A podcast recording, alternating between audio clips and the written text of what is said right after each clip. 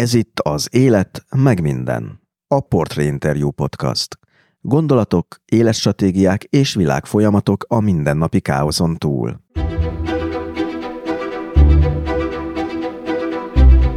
Az élővilágban páratlanul sikeres lett az ember, talán túlságosan is. Kulturális evolúció gyors, a genomunk kőkorszaki. És ez a kettő, ez a vesztünkre vezethet. Szilágyi András evolúcióbiológus olyan egyszerűnek ható kérdésekre keresi a választ, mint hogy mi az élet eredete, ám olykor meglepő aspektusait is vizsgálja emberré válásunk történetének. Ösztönösen is úgy érezzük, hogy az emberi létünknek az egyik nagyon jellemzője, vagy kulcs szempontja az, hogy műveljük, értjük és élvezzük a zenét. Viszont nem látszik az evolúciós haszna.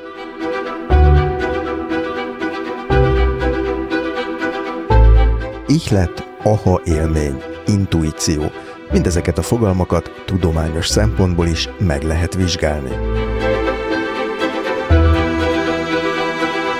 Ugyan tudjuk, hogy a levél azért zöld, mert a klorofil elnyeri a piros színt, és akkor ez marad. Tudjuk, hogy az ég azért kék, mert rédi szórás van, és a kék jobban szóródik, mint az összes többi szín. De aki kiül a Zemplénben a Nagy Péter mennykőre, és látja ezt a csodálatos tájat, és arról az jut az eszébe, hogy hú, alul klorofil, fölül rédi szórás, az nyilván nem normális. Tehát attól, mert valaminek meg tudjuk, a fizikai, kémiai, biológiai okát, vagy a mozgatórugóit, attól az örömét még nem vesszük el. Sőt, egy másik szintű megértés örömét is behozzuk, az, hogy tudjuk, hogy ez miért működik.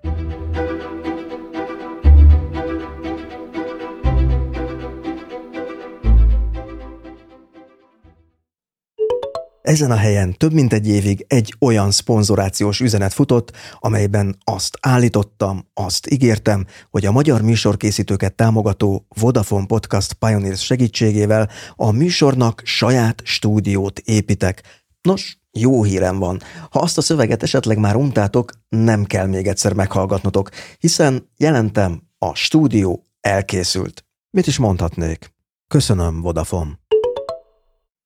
Kedves hallgatók, ez itt az Élet meg minden podcast 64. adása, én Tóth Szabolcs Töhötön vagyok. Ebben az epizódban Szilágyi Andrással beszélgetek ihletről és intuícióról, a zene evolúciós hasznáról, a mesterséges életről és mesterséges intelligenciáról, és arról, hogy marad-e nekünk valami, ha a gép már jobban hazudik, mint az ember. A műsort egyébként sem minisztérium, sem politikai párt, sem más állami szervezet, állami alapítvány, állami pályázat, de még önkormányzat sem támogatja. Ám az Élet meg minden podcast létezéséhez így a szponzorok mellett rád is szükség van. A műsort tehát támogathatod a Patreonon. A támogatás módját megtudhatod a műsor weboldalán, amelynek címe az életmegminden.hu. Ezen a weboldalon az epizódokhoz bőséges műsorjegyzeteket is találsz, valamint feliratkozhatsz a podcast hírlevelére is, ez pedig a Stósz, ami szintén ingyenes, tehát a műsor weblapjának címe még egyszer az életmegminden.hu.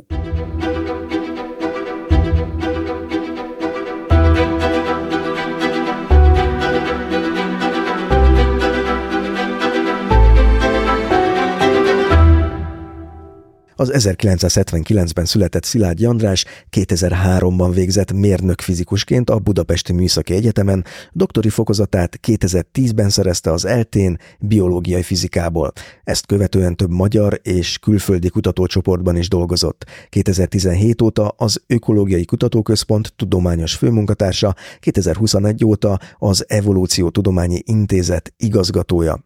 Főkutatási területe az elméleti evolúcióbiológia, különös tekintettel az élet eredetére, az evolúció komplexitás növelő folyamataira, de foglalkozik az öregedés evolúciós gyökereinek vizsgálatával is. Tanít az eltén, illetve fizikából középiskolai tehetséggondozást végez.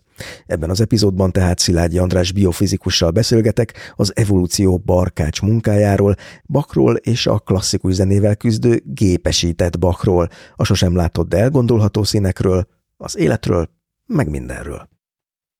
Kedves András, nagy szeretettel köszöntelek a műsorban, és örülök, hogy elfogadtad a meghívást. Én is köszönöm szépen a meghívást, és nagy szeretettel üdvözlöm a hallgatókat is. Itt most megint egy olyan emberrel beszélgetek, akinek az érdeklődési köre, kutatási területe annyira szerteágazó, hogy nehéz kiválasztanom azt a pontot, ahonnan érdemes elindulni. Ezért próbáltam egy olyat, ahonnan rengeteg felé el lehet indulni. Létezik egy tanulmány, egy 2023-as, tehát idei év elején publikált tanulmány, nem is akárhol jelent meg, ez a Philosophical Transactions nevű labban, ami a Royal Society-nek a folyóirata, erről talán én, ahogy utána néztem, annyit érdemes tudni, ha jól sejtem, hogy ez a legrégebbi tudományos folyóirat Ez a, a világ legrégebbi folyamatosan működő tudományos folyóirata, igen. Ez tulajdonképpen a, a Royal Society az az angol vagy a brit tudományos akadémia, ha jól fordítom. Körülbelül az... ennek feleltethető meg. Tehát nem akárhol jelent meg, és ez egy, ez egy nagyon izgalmas tanulmány. Idézek egy erről szóló cikkből, az Ökológiai Kutatóközpont Evolúciótudományi Intézetének kutatói, ezek vagytok ti, egy számítógépes szimuláción alapuló evolúciós modell alapján jutottak arra, hogy két millió évvel ezelőtt a dögevés indíthatta el az ember ősöket a tudatos kommunikáció és a kooperáció felé. Na hát ez nagyon izgalmas, hogy mi köze a dögevésnek a kooperációhoz és a kommunikációhoz, ami később kiderül magát a nyelvet jelenti. Így van, és talán az ívet még folytathatnám. Tulajdonképpen itt indult el az a folyamat, ami az emberré válásunkig vezetett. Tehát ez a bizonyos dögevés, ez az emberré válásunk bölcsője. Innen jutottunk el Shakespeare szonetjeiig és aranyballadáig, tehát Ó, ez az ív óriási. Igen, igen, nagyon csúnyán indult, hiszen a legtöbb kezdet általában nehéz, hát viszont milyen csodálatos helyre vezetett el minket. Hogyan uh, jutottunk el a dögevéstől a Shakespeare szonettekig? Ami a kulcsmomentuma ennek a folyamatnak, az a kooperáció. A kooperációról egyébként úgy gondoljuk, hogy egy nagyon erősen antropomorf emberhez kötött dolog, de ez nincs így, már a baktériumok is tudnak kooperálni, de az ember az, aki egészen különlegesen jó kooperátor. Tehát még ha nem is vesszük észre azt, hogyha pénteken délután a Rákóczi úton sávot akarunk váltani, hogy nagyon kooperatívak lennénk, de biológiai értelemben az ember egy hiperkooperátor lény. És ezt tett minket sikeressé, viszont a kooperáció létrejöttéhez és a kooperáció működéséhez szükség volt a kommunikációra. Tehát a kommunikáció és a kooperáció, ezt úgy mondjuk szaknyelven, hogy koevolvált, kéz a kézben fejlődött, egymást erősítette, fokozta egymás hatását. Ennek a vége lett az, hogy kialakult ez a nagyon modern emberi társadalmunk, amely nagyon sikeres, mondhatnám úgy is, hogy félelmetesen sikeres, de ahonnan ez elindult, az két és fél millió éve volt valahol Kelet-Afrikában, ahol a homo erectusok hirtelen egy diétaváltásra kényszerültek. Tehát a kulcsmomentum, a kiváltó momentum egy hirtelen éghajlatváltozás volt. Két és fél millió évvel ezelőtt. Szűk két és fél millió, már amennyire ezeket datálni lehet. Az a nehézség az emberi kommunikáció eredetének a kutatásában, ugye nincsenek ásatag emlékek. Mindig el szoktam mondani, hogy irigylem a dinoszaurusz kutatókat, egy kicsit ásnak egy bauxitbányába, találnak egy tenyérnyi koponyacsontot, és másnap már meg van rajzolva az egész dinoszaurusz. Most persze egy kicsit túlzok. Mi akárhogy is ásunk lefelé, nyilván kommunikációs nyomokat nem fogunk lelni, de amennyire pontosan be tudjuk datálni a Homo erectus alapján, ez bő kettő, szűk két és fél millió évvel ezelőtt kezdődött. Erre vannak nyomok, hogy valami történt akkor, ami egy kataklizmikus változás volt? Igen, ha nem is kataklizmikus, de ember elődeink akkori elterjedési területén Kelet-Afrikában volt egy hirtelen, tehát legalábbis a földtörténeti időskálákon mérve hirtelen éghajlatváltozás, és a könnyen hozzáférhető nagy mennyiségben meglévő növényi tápanyag mennyisége lecsökkent, hirtelen lehűlt az éghajlat. Tehát ilyen sokszor volt, de ez egy nagyon kritikus pillanatban érte az ember elődeinket. Itt két lehetősége volt a Homo erectusnak, egyrészt kihalhatott volna. Ez, ez egy, az is egy az is egy költői megoldás. Így van, egy adekvát válasz minden szempontból, és nagy valószínűséggel nem is sokon múlott dolog. A másik lehetőség pedig az az, hogy elkezd diétát váltani, tehát elkezd mást enni. Ma úgy képzeljük el, hogy a növényi diéta, tehát a növényevés, ezt képzeljük el, hogy ezt egy bogyógyűjtögetésként történt, az egy szép egész napos, de önálló elfoglaltság volt. Fölkeltek, a mindenkori táborhely körül elkezdtek bolyongani, és hát kvázi ameddig ébren voltak, addig gyűjtögettek, ettek. Ez azonban nem igényelt együttműködést, hát mindenki párhuzamosan eszegetett. Tehát úgy, mint a szarvasmarha, akinek az ideje nagy részét az evés és az emésztés tölti ki. Én nem akartam ezt a hasonlatot behozni, de pontosan erről van szó, igen, eszegettünk. És amikor nagyon erősen lecsökkent a hideg miatt ennek a növényi tápanyagnak a mennyisége, akkor valami másra kellett fanyalodni, és ez a más, hát vadászni nem tudtunk, sem az eszköz nem volt meg, sem az ehhez szükséges magasabb szintű kooperáció. Amire fanyalodni tudtunk, az a dögevés.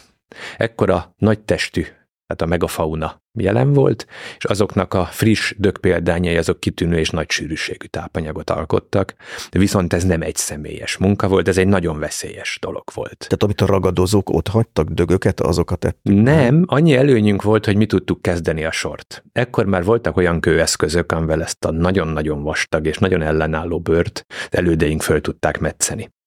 A kisebb ragadozóknak meg kellett várni, amíg fölpuffad a dög, és fölhasad magától. A nagyobbakkal pedig versenyezni kellett a, a friss táplálékért. Ez a versengés viszont szükségszerűen magával hozta a kooperációt. Egyrészt folyamatosan figyelni kellett, nyilván volt, aki figyelt, volt, aki bontott. A táborhelyen el kellett mondani, hogy körből merre lehet ez a dög, mennyire veszélyes, meg kellett szervezni ezt a kis kommandót, ami oda tudott menni, és utána pedig a nagy mennyiségű húst, döghúst haza kellett vinni, vissza kellett vinni a táborhelyre. Értelemszerűen ez ki kellett, hogy kényszerítsen egy együttműködést, és a ma legelfogadottabb elméletek szerint valahol itt reng az emberi sikerességnek a bölcsője. Tehát az, hogy így kénytelenek voltunk elkezdeni kooperálni, ahelyett, hogy egymás mellett éltünk volna, ez rákényszerített minket arra, hogy kommunikáljunk is, hiszen a kooperációt meg kellett szervezni. És innen indult el az a folyamat, hogy egyre jobb kommunikáció növelte a kooperáció hatásfokát, az egyre jobb kooperáció pedig szükségessé tette a még jobb szintű kommunikációt de ez kellett a hardware. Tudásunk szerint a Homo erectusnak volt meg először olyan méretű agya, ami már ezt a folyamatot kezelni tudta, tehát megvolt az az agytérfogat, megvolt az az agytömeg, és az a komplexitás, ami lehetővé tette már azt, hogy egy kommunikáció a fogadó, és a beszélő oldalról is ki tudjon alakulni. Vannak ezek a karikatúrák, ami az ősembert mindig úgy ábrázolja, hogy éppen eszébe jut, hogy föltaláljon valamit ugye vannak ilyen párbeszédek, hogy most már elérkezett az ideje, hogy föltaláljuk a kereket, e, és akkor így nagyon leegyszerűsítve, és egy kicsit ilyen zsurnalisztikusan azt lehet mondani, hogy a homo erectus találta föl a nyelvet, az emberi nyelvet. A homo erectus volt kénytelen föltalálni az emberi nyelvet, már hát, hogy az árnyékvilágban akart maradni, és hát akart, ez egy alapvető törekvése ugye minden élőnek, ahhoz, hogy túlléljen, kénytelen volt kommunikálni. Persze ne úgy képzeljük el, hogy itt nagyon bonyolult bonyolult absztrakt kommunikáció zajlott. Ez egy protonyelv lehetett, amely valószínűleg igazából csak hangzókat, hangzókapcsolatokat tartalmazhatott, tehát fix szótár és fix nyelvtan nélküli indulás volt. Kicsit hasonlíthat ahhoz, mint ahogy ma a fiatalok SMS-eznek, tehát igazából a szavak tövéből, ragozás nélkül, kihagyott betűkkel, némi hibával együtt is szinte mindent el lehet mondani. Tehát eljutottunk előbb a dögevéstől a Shakespeare szonettekig, aztán vissza. Így van, van ennek egy íve. Igen. Um, említetted, hogy nagyon nehéz dolgotok van, mert hogy nincsenek nyelvi emlékek nyilván, két és félmillió évvel ezelőttről. Mégis hogy lehet modellezni, hogy lehet összerakni, hogy akkor ez a protonyelv, ez hogy nézhetett ki? Itt bizton állíthatom, hogy fogalmunk nincs, és azt is bizton állíthatom, hogy senkinek nem lesz fogalma, hiszen nincs mibe kapaszkodnunk. Tehát amit tudunk, hogy általában a kommunikáció az mindenhol segíti a túlélést. Már a baktériumoknál van barát-ellenség megkülönböztető rendszer, ezt nem a légiharc fejlesztette ki, bizonyos kemikáliák kiválasztásával egy baktérium a szomszédjának tudja jelezni, hogy ő barát, tehát őt nem kell támadni. Tehát a kommunikáció egyidős az élet megjelenésével. Az, hogy a kommunikáció a táplálékszerzést is segíti, hát erre legjobb példa a méhek. Tehát a méhek kommunikáció meg tudják mondani, hogy hol, melyik irányba, körbelül milyen messze van a táplálék. Az evolúció ilyen, tehát ami a túlélést segíti, az rögzül. Az embernél, vagy az ember elődnél ugyanez volt a helyzet, nem tudjuk megmondani, hogy milyen lehetett ez a protonyelv, de nyilvánvalóan az akkori fejlettségi szintet és a homo erectus agytérfogatát, agyméretét figyelembe véve ez borzasztó egyszerű, nagyon szűk jelkészletű nyelv lehetett, de hát ahogy a szerves fejlődés akár a biológián belül, vagy a törzsfán, a nagy skálájú folyamatokon belül megvan, ugyanúgy a nyelvben is megvan, tehát a nyelvek is ilyen faszerű fejlődési ággal írhatók le, aminek a gyökere valahol itt van, a végpontja pedig most itt. Az SMS-ben. Így van. De hogy talán rémlik, hogy olvastam olyat is, hogy ehhez a kooperációhoz, ami egy, egy mondjuk egy nagyobb testű vad elejtését, mert gondolom itt a dögevés az arra is vonatkozott, hogy ami ott meghalt, kipusztult magától, és ott maradt, de később ugye ez a vadászatra való áttérést is jelentette, hogy ott már azért meg kellett, hogy jelenjenek elvont fogalmak, tehát hogy holnap, tegnap. Igen, igen, tehát egészen biztos, hogy az, hogy ma elvont, jövőbeli, múltbeli dolgokról, feltételes dolgokról tudunk beszélni. Tehát nagyon absztrakt módon tudunk kommunikálni, ez volt az ember sikerességének az áloga. Nyilván ahhoz, hogy vadászni tudjon, hogy utaltam is rá, már egy magasabb szintű kommunikációra volt szükség, tehát tulajdonképpen a dögevés volt a kezdőpont, utána, mivel ezzel az Erectus el tudta kerülni a kihalást, sőt nyilvánvalóan elkezdett egyre sikeresebbé válni. Az Erectus egyébként egy nagyon sikeres ö, egyed volt, Alkatilag ő volt az első, ami a mai ember hasonlított fel, egyenesedve járt, ugye innen jön a neve, meghosszabbodtak a lábai, viszonylag rövidebb volt már a keze. Az Erectus használt először eszközt, ilyen bőrfölhasításra élezett köveket, ebből a korból pattintott köveket lehet találni tűzhasználat az erektuszhoz kötődött, és nagyon sokáig úgy gondoltuk, vagy gondolták az ezzel foglalkozók, hogy az erektusz volt az első, aki el tudta hagyni Afrikát. Most állítólag ezt valamivel korábbra teszik, tehát ezek bizonytalan dolgok, minden esetre az erektusz volt már az a sikerességű ember előd, amit a kommunikáció még sikeresebbé tudott tenni, és végezetül avatott minket a Föld nem túl jó urává. Tehát ő volt az első sztárja a humanoidok között Így az evolúciónak. Mondani. Igen, bár az evolúció ugye egy folyamatos jelenség, tehát egyik lánc sem maradhat, hiszen egy láncból kiveszünk egy láncszemet, akkor az leszakad, de jellemző az evolúcióra, hogy a fejlődés nem egyenletes. Tehát néha vannak megtorpanások, néha vannak nagyobb ugrások, persze ez valami ki kell, hogy kényszerítse. És ha van az a külső kényszer, és arra tud reagálni, akkor ki tud kényszeríteni ez egy nagy fejlődést, ha nem, ez egy brutális rendszer, akkor vége. Minden esetre azt írta ez a cikk, ami erről a tanulmányról szól, amit az előbb idéztem, hogy modellünkben egy nagyjából fél száz főből álló törzs sorsát vizsgáltuk, egyedekre lebontva, 150 ezer éven keresztül 15 perces időfelbontásban. Na most ezt hogy kell érteni, ez elég egzotikusan hangzik így. Hát úgy kell ezt érteni, hogy nagy skálájú olyan álmodós modellekkel, hogy hát biztos, ha jobban kommunikáltak, akkor sikeresebbek voltak, tehát akkor ki kellett, hogy alakuljon a kommunikáció. Ezt már a tudomány nagyon helyesen nem fogadja el. A verbális modell ekkora, legalábbis a természettudományban teljes egészében lejárt. Exakt módon kell tudni igazolni, hogy az, hogyha kommunikáltak, az jobbá tette a kooperációt, és az, hogyha kooperáltak, az sikeresebbé tette őket. Ezt pedig csak úgy tudjuk megcsinálni, hogy a lehető legrészletesebben szimuláljuk ezt a folyamatot. Tehát elindulunk egy feltételezett növényi energiasűrűséggel, és minden egyedet elképzelünk, aki valami csoportban, hordában lakik, hogy az minden reggel föl kell, és valami fajta bolyongással elindul, ha talál olyan növényi tápanyagot, amit még más nem evett meg előtte, és már visszatermelődött, akkor azt megeszi. Figyelembe vesszük, hogy a növényi tápanyagnak milyen az energiasűrűsége, az, hogy a séta az milyen energiaigényel jár, az, hogy eltévedhet, nem talál vissza a táborhelyre, és ott pusztul. Tehát teljes energetikával vesszük figyelembe, amennyire jól tudjuk ezt közelíteni, és akkor egyszer csak mi hozzuk be az éghajlatváltozást, azt mondjuk, hogy lecsökken a növényi energiasűrűség, innentől kezdve dögöt kell szerezni, és azt is szimuláljuk, hogy ez a kommunikáció vajon sikeressége növekedtével, ennek hát úgy mondjuk, hogy a fitness költségét, tehát az, hogy fönn tudjunk tartani egy ilyen rendszert, annak ára van, az folyamatosan kompenzálódik-e azáltal, hogy jobban jut tápanyaghoz, illetve, hogy összességében az éghajlatváltozás feltételezett ideje alatt ki tudott-e ez a jobb kommunikáció és a jobb kooperáció alakulni? Hát ez most nagyon-nagyon-nagyon precíz volt. Úgy kell ezt elképzelnem, hogy egy számítógépes modell létezik? Így van, tehát volt ez a SimCity játék. Pont ezt szerettem volna példának mondani, igen. Pontosan, ahol buszok jártak, meg vonatok, meg nem tudom mi, meg emberek, meg gyárak működtek, és akkor mondjuk az ellátási láncot meg kellett szervezni. Nálunk ez egy kicsit egyszerűbb volt, mert homo erectusok voltak, növényi tápanyag volt, aztán később dög volt, és minden egyedet 15 percenként megnéztük, hogy hol jár, mennyi az energiája.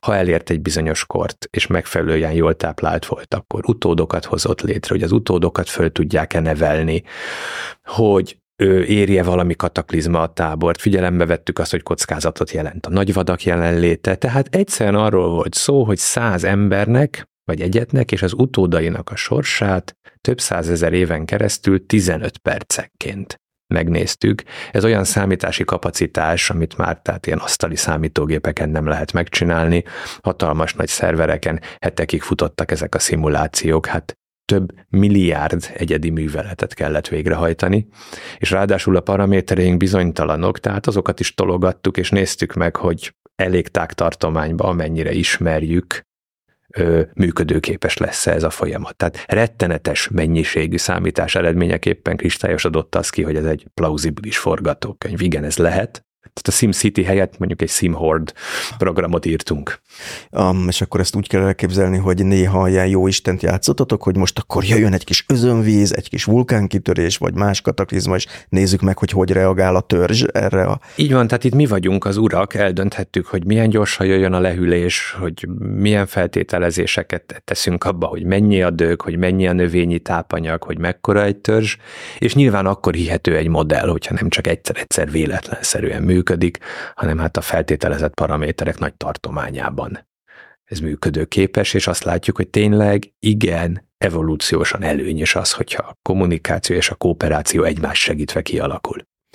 Nagyon érdekes, és egy viszonylag távoli um, asszociáció ez, de talán ide tartozik, hogy hogy van egy könyv, az Elias Canettinek a Tömeg és Hatalom című könyve, ami az első kooperációs közösségre példaként, vagy, vagy, vagy a legfontosabb példaként a vadászfalkát hozza fel, hogy a vadászfalka az, amelyikben létrejönnek az együttműködésnek azok a sajátosságai, ami aztán társadalom formáló erővel bír, és ő említ egy nagyon fontos dolgot még, hogy nem csak a a préda, a vad elejtése az, ami ilyenkor megjelenik, mint a kooperáció tárgya, hanem az elosztás.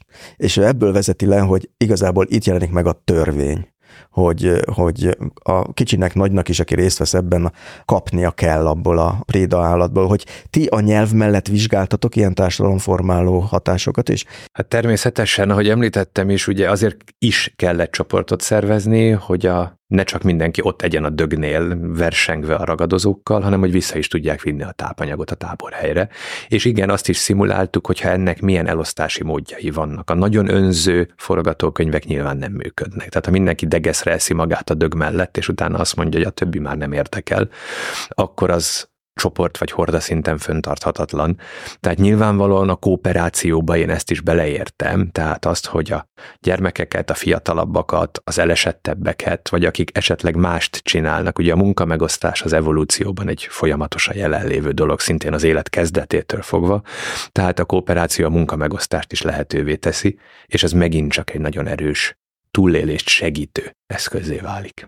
Úgy tűnik, hogy nekünk embereknek ilyen a civilizációs ugrásokhoz mindig az kellett, hogy a, a kaja, vagy az alapszükségletek, azok valahogy ezeknek a megszerzése ne töltse ki a teljes időnket. Most nagyon előreugrok, mert ha jól értelmezem azért a, az ipari forradalmak után, meg főleg a, az első világháború után a tömegtermelés beindulásával az, az okozott újabb technológiai forradalmakat, hogy, hogy az embereknek egyre kevesebb időt kellett foglalkozniuk azzal, vagy a fizetésüknek az egyre kisebb részét kellett élelemre költeniük, és azért meg tudják most venni a számítógépet, jó esetben, most nyilván egy ideál, ideális társadalmat képzelek el, egyre kevesebbet kell élelmiszerre költeni, hát most ez az inflációval ugye fordulni látszik megint, de hogy itt egy nagyon, nagyon kényes egyensúly van, hogy, hogy akkor tudunk előrelépni, hogyha ezeket minimalizálni tudjuk ezeknek a költségei.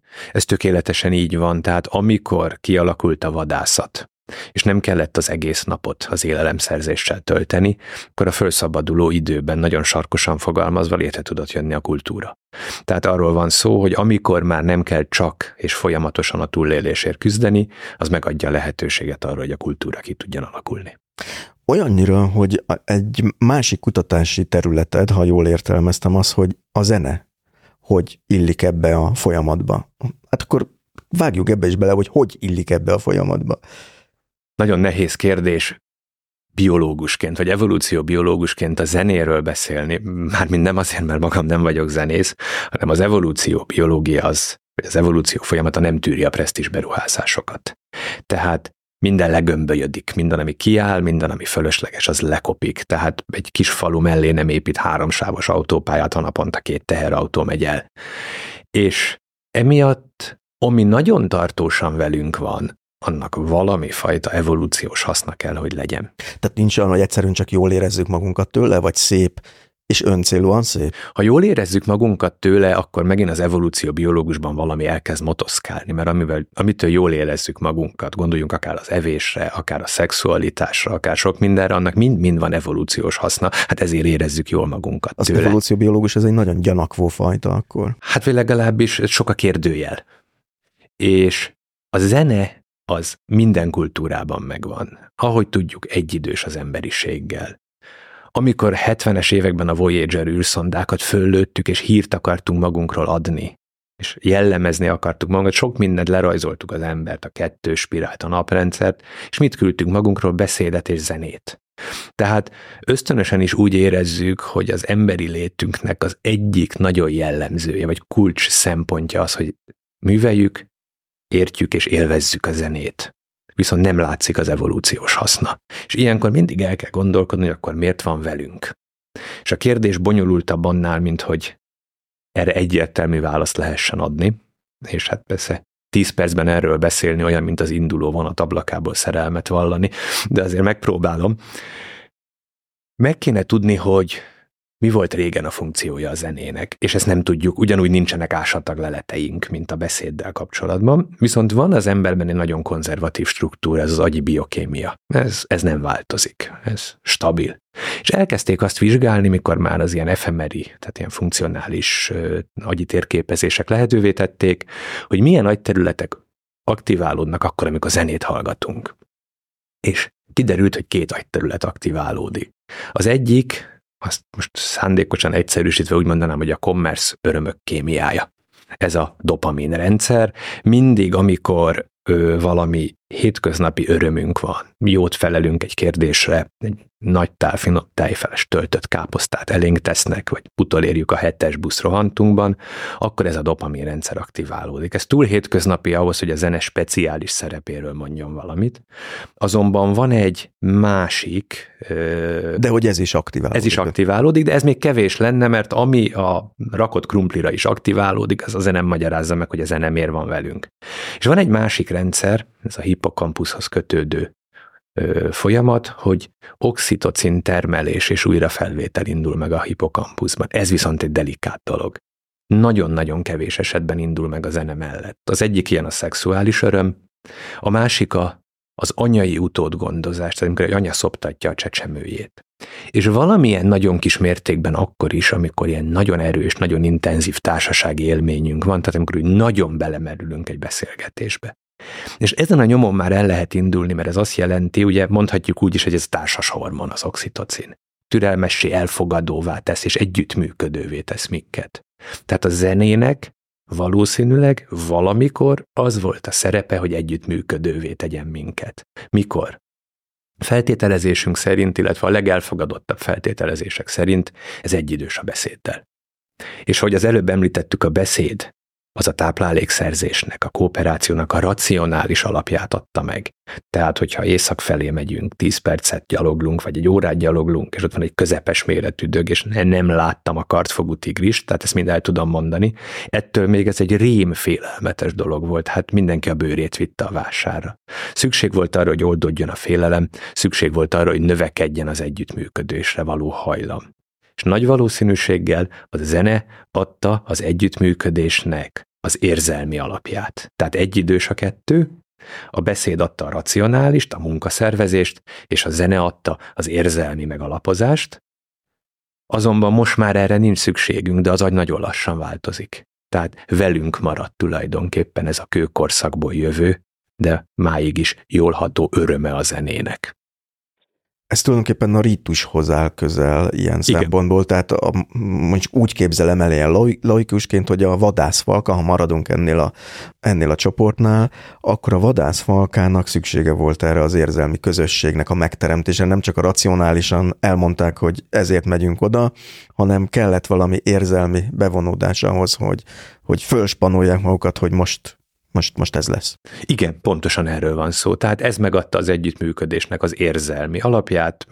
növelte az együttműködés készségét, tehát nyilvánvalóan kóruspróba után ritkábban van tömegverekedés, mint foci meccs után, tehát a zene művelése az máig is ezt azért megadja, tehát ezek a hormonális rendszerek működnek, már közvetlenül nem szolgálják a túlélésünket, de hála az agyi biokémia konzervativizmusának az öröm érzet itt maradt velünk. Um, nagyon messzire szaladok, és tulajdonképpen nem akarlak ö, belehajszolni egy ilyen politikai nyilatkozattételbe, csak az jutott eszembe, hogy pont a Kanatti révén, aki ugye erre futtatja ki aztán a 20. századi politikára is ezt az egészet, hogy nagyon érdekes, hogy a, hogy, hogy például a nácizmus mennyire használta a vadászfalkának és az áldozatiságnak ezeket a már a kifejezésekben is, és így a zenéről az jutott eszembe, hogy hát ott van a katonai induló, ami, ami, ami, ami, ami szintén teremt egy ilyen, vagy a fanatizálásnak lehet egy, egyfajta, egyfajta eszköze. Ez tökéletesen tehát, így Tehát van. a mai napig megmaradt ennek a ez funkciója. Nagy, ez nagyon-nagyon mélyre hat. Márainak van egy nagyszerű idézete erre. Azt mondja, hogy a zene a legnagyobb kerítő, a legveszedelmesebb csábító. Az értelem szűkölni kezd, amikor zenét hall. A zene értelem ellenes. Nem megértetni akar, mint az értelem, hanem szétáradni, feldulni, lefegyverezni, elcsábítani, megérinteni bennünk a titkosat és a fájdalmasat. Feltárja azt, amit oly gondosan rejtegettünk magunk elől, minden eszközzel fegyelmeztünk. Olyan, mint a tavaszi vadvíz, feldúlja az értelem által aggályosan parcellázott, megművelt és megmunkált, szabályozott és fegyelmezett területeket. Ahová a zene kiárad, ott az értelem törvényei nem érvényesek többé. Tehát milyen csodálatosan érzett rá erre Márai. Ezt kihasználták természetesen nem most a kultúra kezdete óta a katonazene.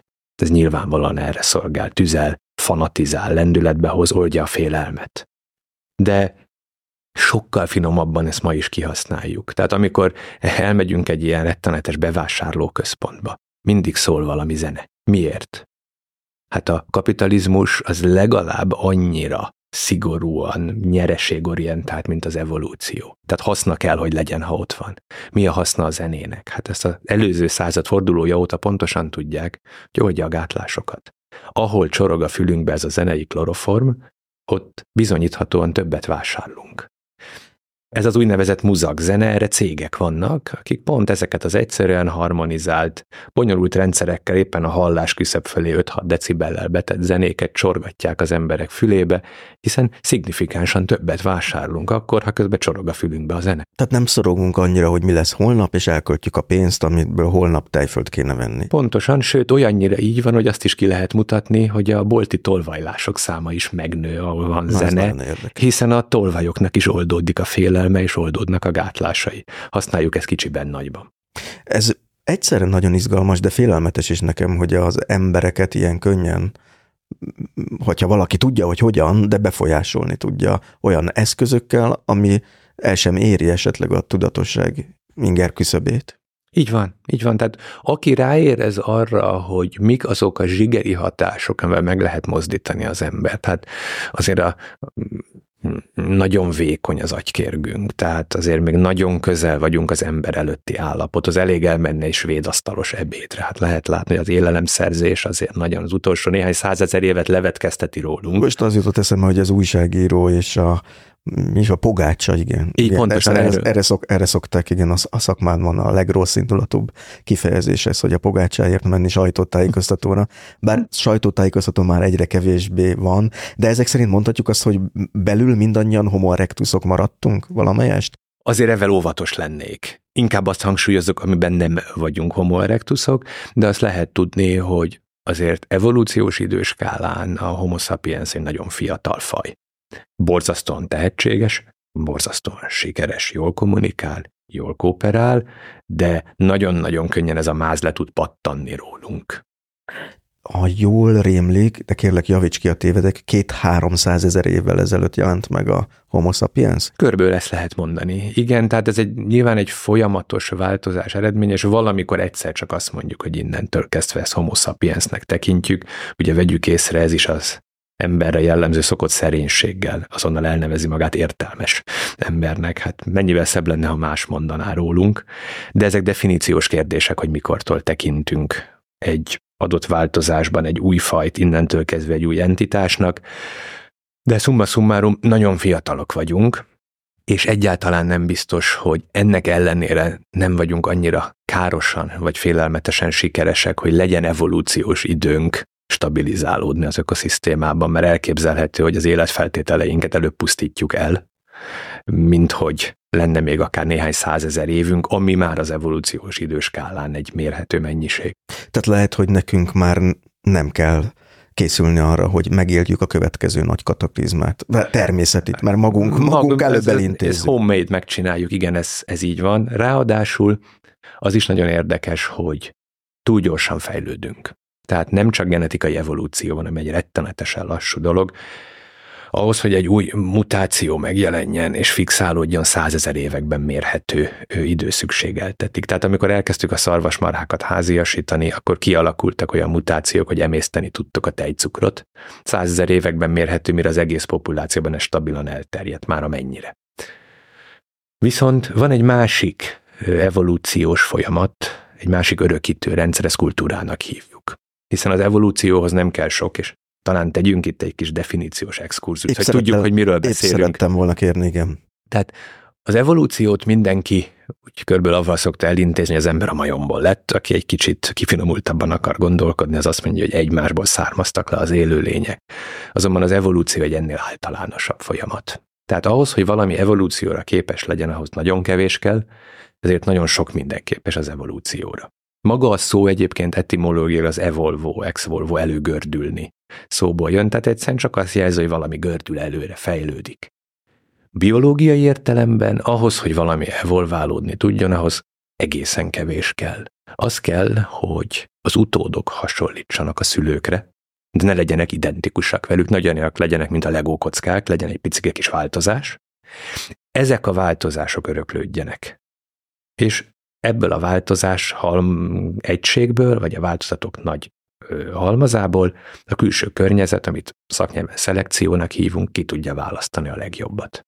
Ez utóbbi általában magától is teljesül, tehát ha van a rendszerben egy öröklődő változékonyság, akkor az a rendszer evolúcióra kép. Tehát fontos, hogy, hogy legyen tér, hely az, hogy az egyedek különféle mutációkkal akár véletlenszerűen változzanak, és ebből a környezeti nyomás, meg mindenféle más kiszelektálja a sikeres egyedeket, amelyek már megváltozva ezt a fajta evolúciót jelentik Igen. nemzedékről nemzedékre. Ez egy tökéletes összefoglalása. Látható módon nem állandó világban élünk. Ha állandó világban élnénk, és egyszer megtalálnánk a legjobbat, akkor készen lennénk. Az evolúciónak azonban folyamatosan tapogatódznia kell, hiszen változik a világ, és ehhez adaptálódni, idomulni kell a, a benne résztvevőknek. És az evolúcióban a mutáció, ami az általában egy rossz konnotáció kapcsolódó, mutáns, hát ez egy negatív jelző, ez nem, ez általában persze nem sikeres az a változat, de folyamatosan gyártani kell a kis hibás verziókat, ami a jelenlegi rezsimben kis hibás, mert lehet, hogy a következő rezsimben az lesz a jó variáns, és akkor bizony eh, kegyetlenül kemény világ az leváltja az összes régit, itt nem tiszteljük a szülőket. Ez egy brutálisan kemény a minőség ellenőrzés. Aki nem fogy, az már megnyerte a versenyt. Tehát ez egy véges világ mindenképpen.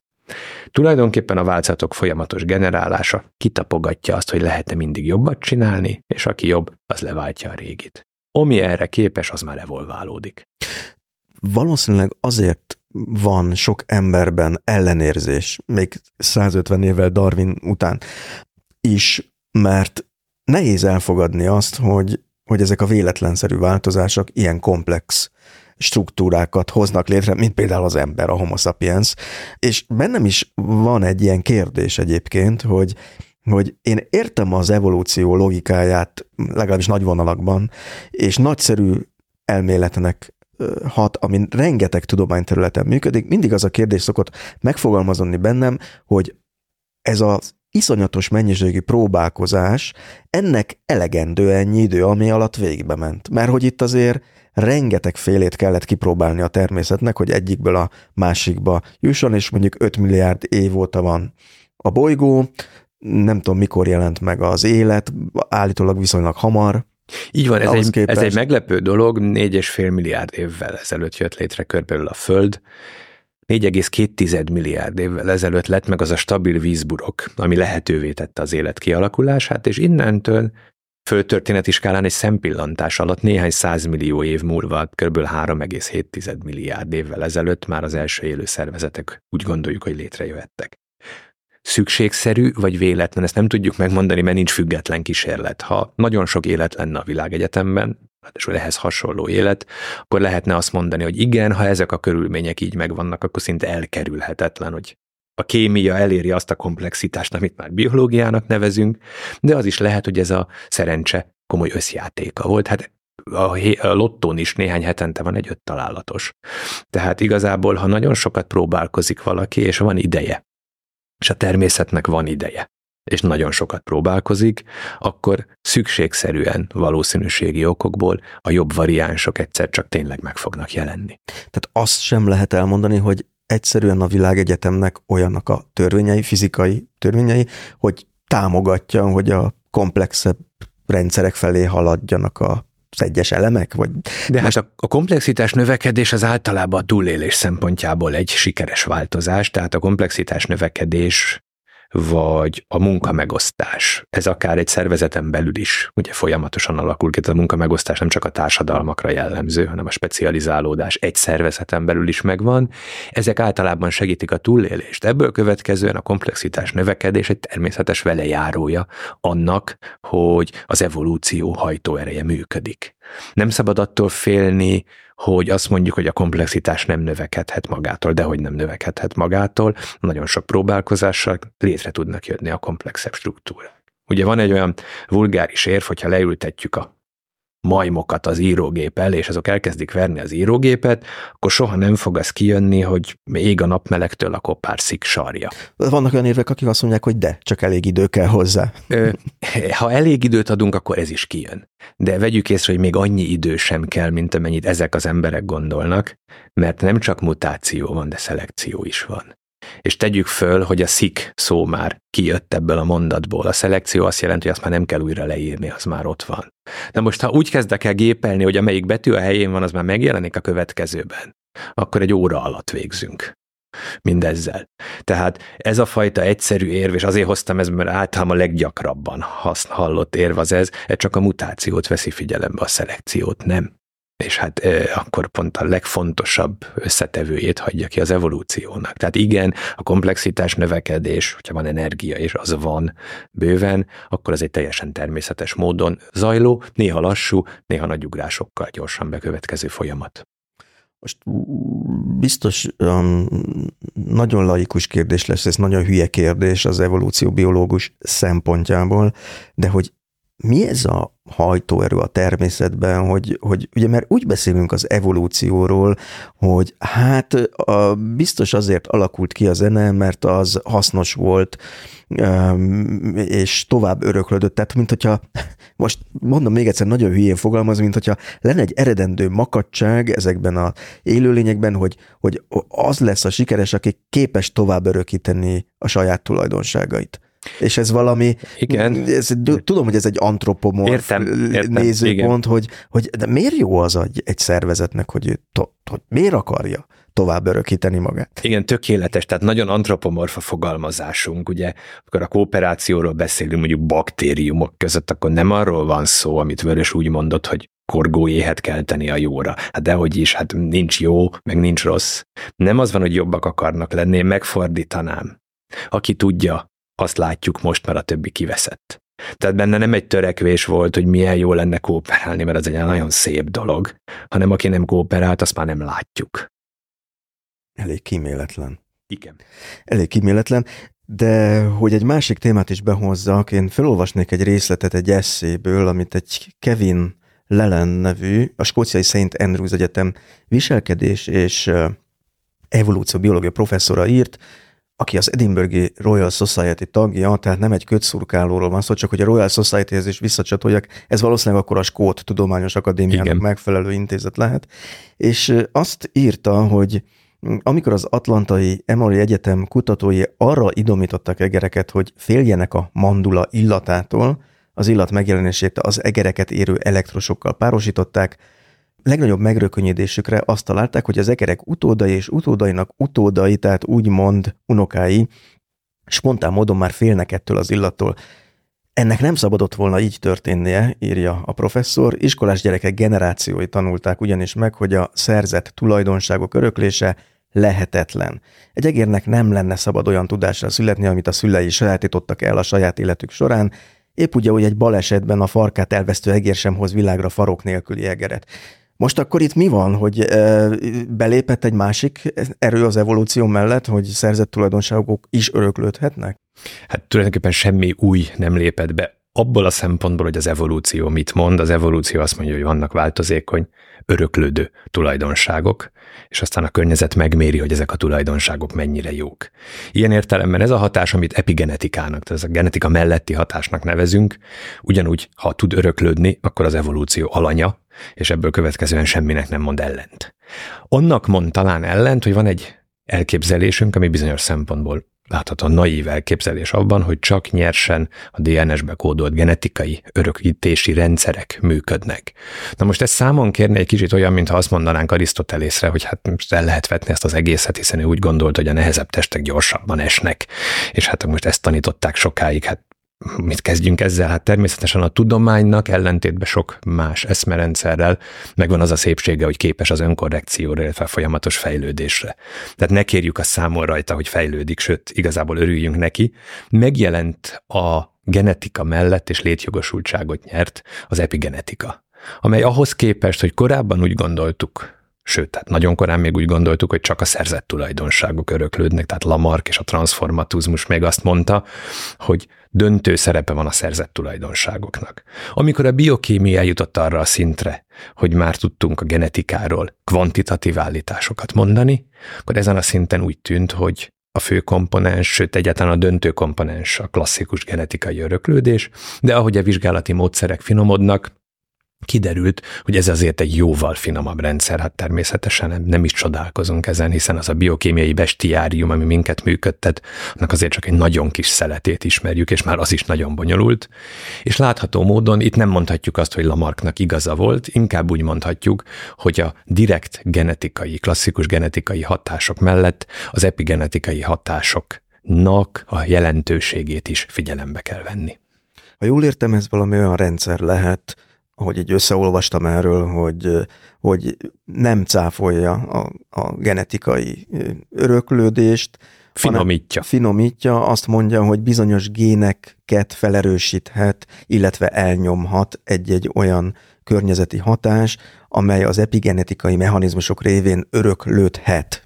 Így akár. van, ez egy viszonylag pontos megfogalmazás, tehát a fő komponens továbbra is az a klasszikus genetika, de ennek a hatását tudja mitigálni vagy amplifikálni a külső környezettel való kölcsönhatás. Tehát sajnos nem arról van szó, hogy ha anyukám megtanul franciául, akkor én úgy, akkor mondjuk az én gyerekem úgy fog már születni, hogy erre szerzett képessége lesz. Ennek nagyon örülnék én is, ha így lenne, de nincs így.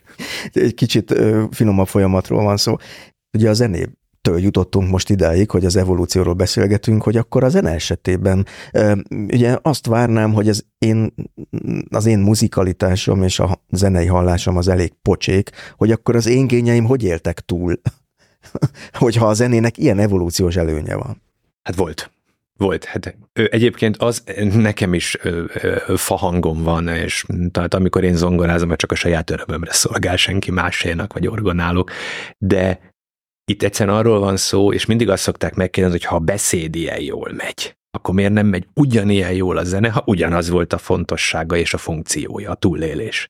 Azért, mert a beszéd szerepe máig is nélkülözhetetlen. Tehát ahhoz, hogy a társadalomba tudjunk működni, de ahhoz, hogy a kisgyerek tudjon kérni egy pohár kakaót az anyukájától, vagy az óvodába el tudja mondani, hogy pisilni kell, ahhoz folyamatos kényszer van arra, hogy kommunikáljunk, ezért a gyerek rettentő hamar megtanul beszélni. Én nagyon szeretnék úgy egy idegen nyelvet tudni, mint egy öt éves gyerek. És öt év alatt majd, hogy nem tökéletesen el tud mondani mindent, amit szeretne, hanem is nagyon elegánsan. A zenén viszont már nincs ilyen kényszer, hiszen a zene nélkül túlélünk, de nyilvánvaló, és egészen biztos, és ugye Kodály mondta ezt, hogy bárkiben ki lehet fejleszteni a zeneiséget, anélkül, hogy ezt tudta volna, nyilvánvalóan így van. Ha minden nap annyit gyakorolnánk zenét, mint amennyit beszélünk, és ennyit még egy zenész sem, egy profi zenész sem gyakorol annyit, mint amennyit kommunikál, akkor mindenkiből kifejleszthető lenne a tökéletes zeneiség, hiszen a genetikai bázis és ezáltal a anatómiai bázis ott van mögötte. Tehát egyszerűen azért nem alakul ki ez mindenkiben és jól, mert most már a túlélésünket nem segíti. Tehát csak, hogy itt átfordítsam magamra, azért, mert nem vagyok rákényszerülve arra, hogy zenét tanuljak, vagy hogyha visszamegyek a Homo erectusig, nem vagyok rákényszerítve arra, hogy vad táncba kezdjek a vadászatok előtt, mert az akkor kellett a túléléshez, hogy jól sikerüljön a vadászat, ma meg el vagyok a verbalitással, a társadalmi funkcióimat, vagy a közösségi funkciókat el tudom így is látni, nem feltétlenül szükséges a zene, de ha ez kellene, akkor bármelyik csecsemőt kortól fejlesztve ez a muzikalitás megjelenhetne. Így van, ez tökéletesen kihozható lenne, megvan hozzá a genetikai bázis, megvan hozzá a funkcionális bázis, tehát ez kihozható. És még egy nagyon érdekes additív dolog ehhez, hogy Ugye a zene hallgatásáról beszéltünk csak eddig, ugye elindítja a dopamin rendszert, ami a kommerszebb öröm, elindítja az oxitocin rendszert, ami egy delikát dolog. Viszont ha valaki maga zenél, akkor, és nem lesz több hormon ebben az adásban, akkor egy harmadik hormon is megjelenik. Ez a harmadik hormon pedig a, az endorfin hormon, ami mindig a periódikus mozgások során jelenik meg. Tehát amikor egy nagyot futunk, és utána olyan jó leső, jó érzésünk van, az is az endorfin miatt van nagyobb részt. Ugyanígy van a zenével járó, vagy a tánccal járó periódikus mozgás. Okozta öröm is. Tehát igazából, ha valaki zenél, akkor még másfélszer jobban jár, mint ha csak befogadja a zenét, mert még egy hormonális rendszer, az endorfin termelő rendszer is aktiválódik, és ilyen értelemben sokkal jobb, aki zenél, azt tudja, hogy sokkal jobb zenélni, mint csak zenét hallgatni. Ez miért van? Tehát, hogy van az agyban egy ilyen, mint a számítógépekben, egy ilyen belső órajel, és hogyha rátalálunk, hogy ez ott ritmikusan van valami az emberi szervezetben, akkor az meghálálja, hogy, hogy, Igen. hogy hú, de jól csinálod. Igen, ez egy tulajdonképpen egy utalmazó rendszernek mondhatjuk, és ezek nagyon-nagyon finoman működő és nagyon pontosan működő jutalmazó rendszerek, különösen a dopamin rendszer, ezért nagyon veszélyesek a kábítószerek, mert ahova órás csavarhúzóval nyúl a természet, oda szekercével nyúl bele, és amit a természet ezentúl majd maga ad a hétköznapi cselekvések örömeként, az egyszer csak nagyon kevés lesz már mert megemelkedik a küszöb. De ha mondjuk elkezdek dobolni, akkor valamire rímel az agyamban ez a ritmus, hogy... Hát önmagában a ritmusos mozgás beindítja azokat a agyterületeket, amik részben az endorfin termelésért is felelősek, tehát ez egy önjutalmazó rendszer. Ahogy például az evéssel is így van, tehát az evés azért okoz örömet, mert a túlélésünk záloga volt, hogy együnk. És itt van egy nagyon komoly probléma az előbb említett két evolúciós folyamattal. A, amikor ez kialakult, akkor nyilván a túlélés záloga volt, hogy amikor van, akkor, akkor enni kell, mert ha akkor most fanyalognék, nem ennék, Isten tudja, hogy mikor lesz legközelebb ennivaló, nem milyen halnék. Tehát az volt, hogy most a kutyafalka is oda megy a döghöz, és amilyen tempóval tudnak esznek. Viszont a mai embernél már bőven áll rendelkezésre tápanyag, hiszen a kulturális evolúció olyan gyors volt, hogy bőven el tudjuk magunkat látni. Kulturális evolúció gyors, a genomunk kőkorszaki. És ez a kettő, ez mm, a vesztünkre vezethet, hiszen ezért vagyunk elhízottak. A genomunkba még nem került az be, hogy bőven és folyamatosan legalábbis itt a mi fejlett világunkban van rendelkezésre álló tápanyag. Továbbra is tömjünk magukba a csokoládét, amely kulcsinger, mert cukor és zsír egyszerre szupernormális inger, magyaróvaj. kőkorszaki genomunk és a nagyon fejlett kulturális evolúciónk egymásnak feszülése, ez akár a vesztünkbe is kerülhet. Az egészségügyi közkiadások kb. 20%-a az az elhízással kapcsolatos korképekkel van. Egyszerűen azért, mert túl gyors a kulturális evolúciónk a genetikaihoz képest. Úgy is mondhatnám tömören, hogy túl sikeresek vagyunk. A kulturális evolúciót azt hogy lehet leírni, vagy hogy kell elképzelni az evolúció biológia eszköztárával, vagy, vagy terminológiájával. Azonosítani kell azokat a dolgokat, amikről az előbb beszéltünk, legyen öröklődés, legyen változatosság, és legyen szelekció, és talán még könnyebb, mivel a valódi, a genetikai evolúció, a törzsfejlődés egy lassú ügy. Nem nagyon látunk új fajokat létrejönnek, és makroszkópikus szinten, mikroszkópikus szinten persze folyamatosan. De a kultúrában ez sokkal könnyebb észrevenni. Mi az örökítőrendszer? Hát az örökítőrendszer a könyvek, a szokások, a rituáléknak az összessége. Mi a változatosság? Hát az, amit úgy hívunk, hogy divat hogy most ez volt a szokás, utána meg az a szokás, vagy ezt fogadja el jobban a társadalom, aztán azt fogadja el, és mi a szelekció? Hát amit mondtam, hogy a társadalom valami értékítéletet gyakorol, ha úgy öltöznénk föl, mint dédapáink, és magas cilindert vennék, és frakkot, és olyan szertartásosan viselkednék, hát a fűszeresnél kiröhögnének nyilvánvalóan. Tehát megvan a mutáció, megvan a szelekció, és természetesen az öröklődés is megvan, hiszen a gyerekeinket arra neveljük, hogy csókolommal köszönsz a néninek, de lehet, hogy 50 év múlva már nem csókolommal fog köszönni a néninek. Tehát evolvál ez is. Ez is folyamatosan evolvál, de míg az emberi evolúciónál ugye generációknak kell, tehát bármi változás csak az én fiamban és a lányomban jelenhet meg, de mire ez fixálódik, addigra 30-50-100 generációnak el kell telnie. A szokások egy emberöltő alatt is akár többször is megváltozhatnak, ez egy jóval gyorsabb folyamat, ami egyrészt jó, mert lehetővé tette a kultúrának, a technikának a kialakulását, másrészt rossz is, mert a genetikai evolúció túl lassúvá vált ehhez képest, és innentől már a bőrünkre megy a játék, hogy vagyunk-e olyan okosak, hogy ezt a kettőt össze tudjuk hangolni.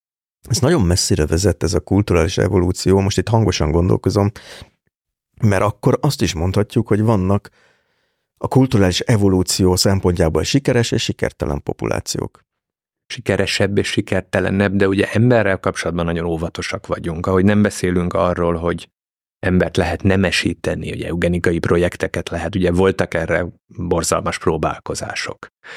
Ugyanúgy valószínűleg kulturális értelemben sem beszélhetünk sikeresebb és sikertelenebbről. Most aki a kínai kultúrában nő bele, és a, a 20 fokú kínai zenét szereti és szokta meg, aki pedig az európai kultúrában nő bele, és a 12 fokos zenét, vagy a dur és a molskálát, molskálán szocializálódott.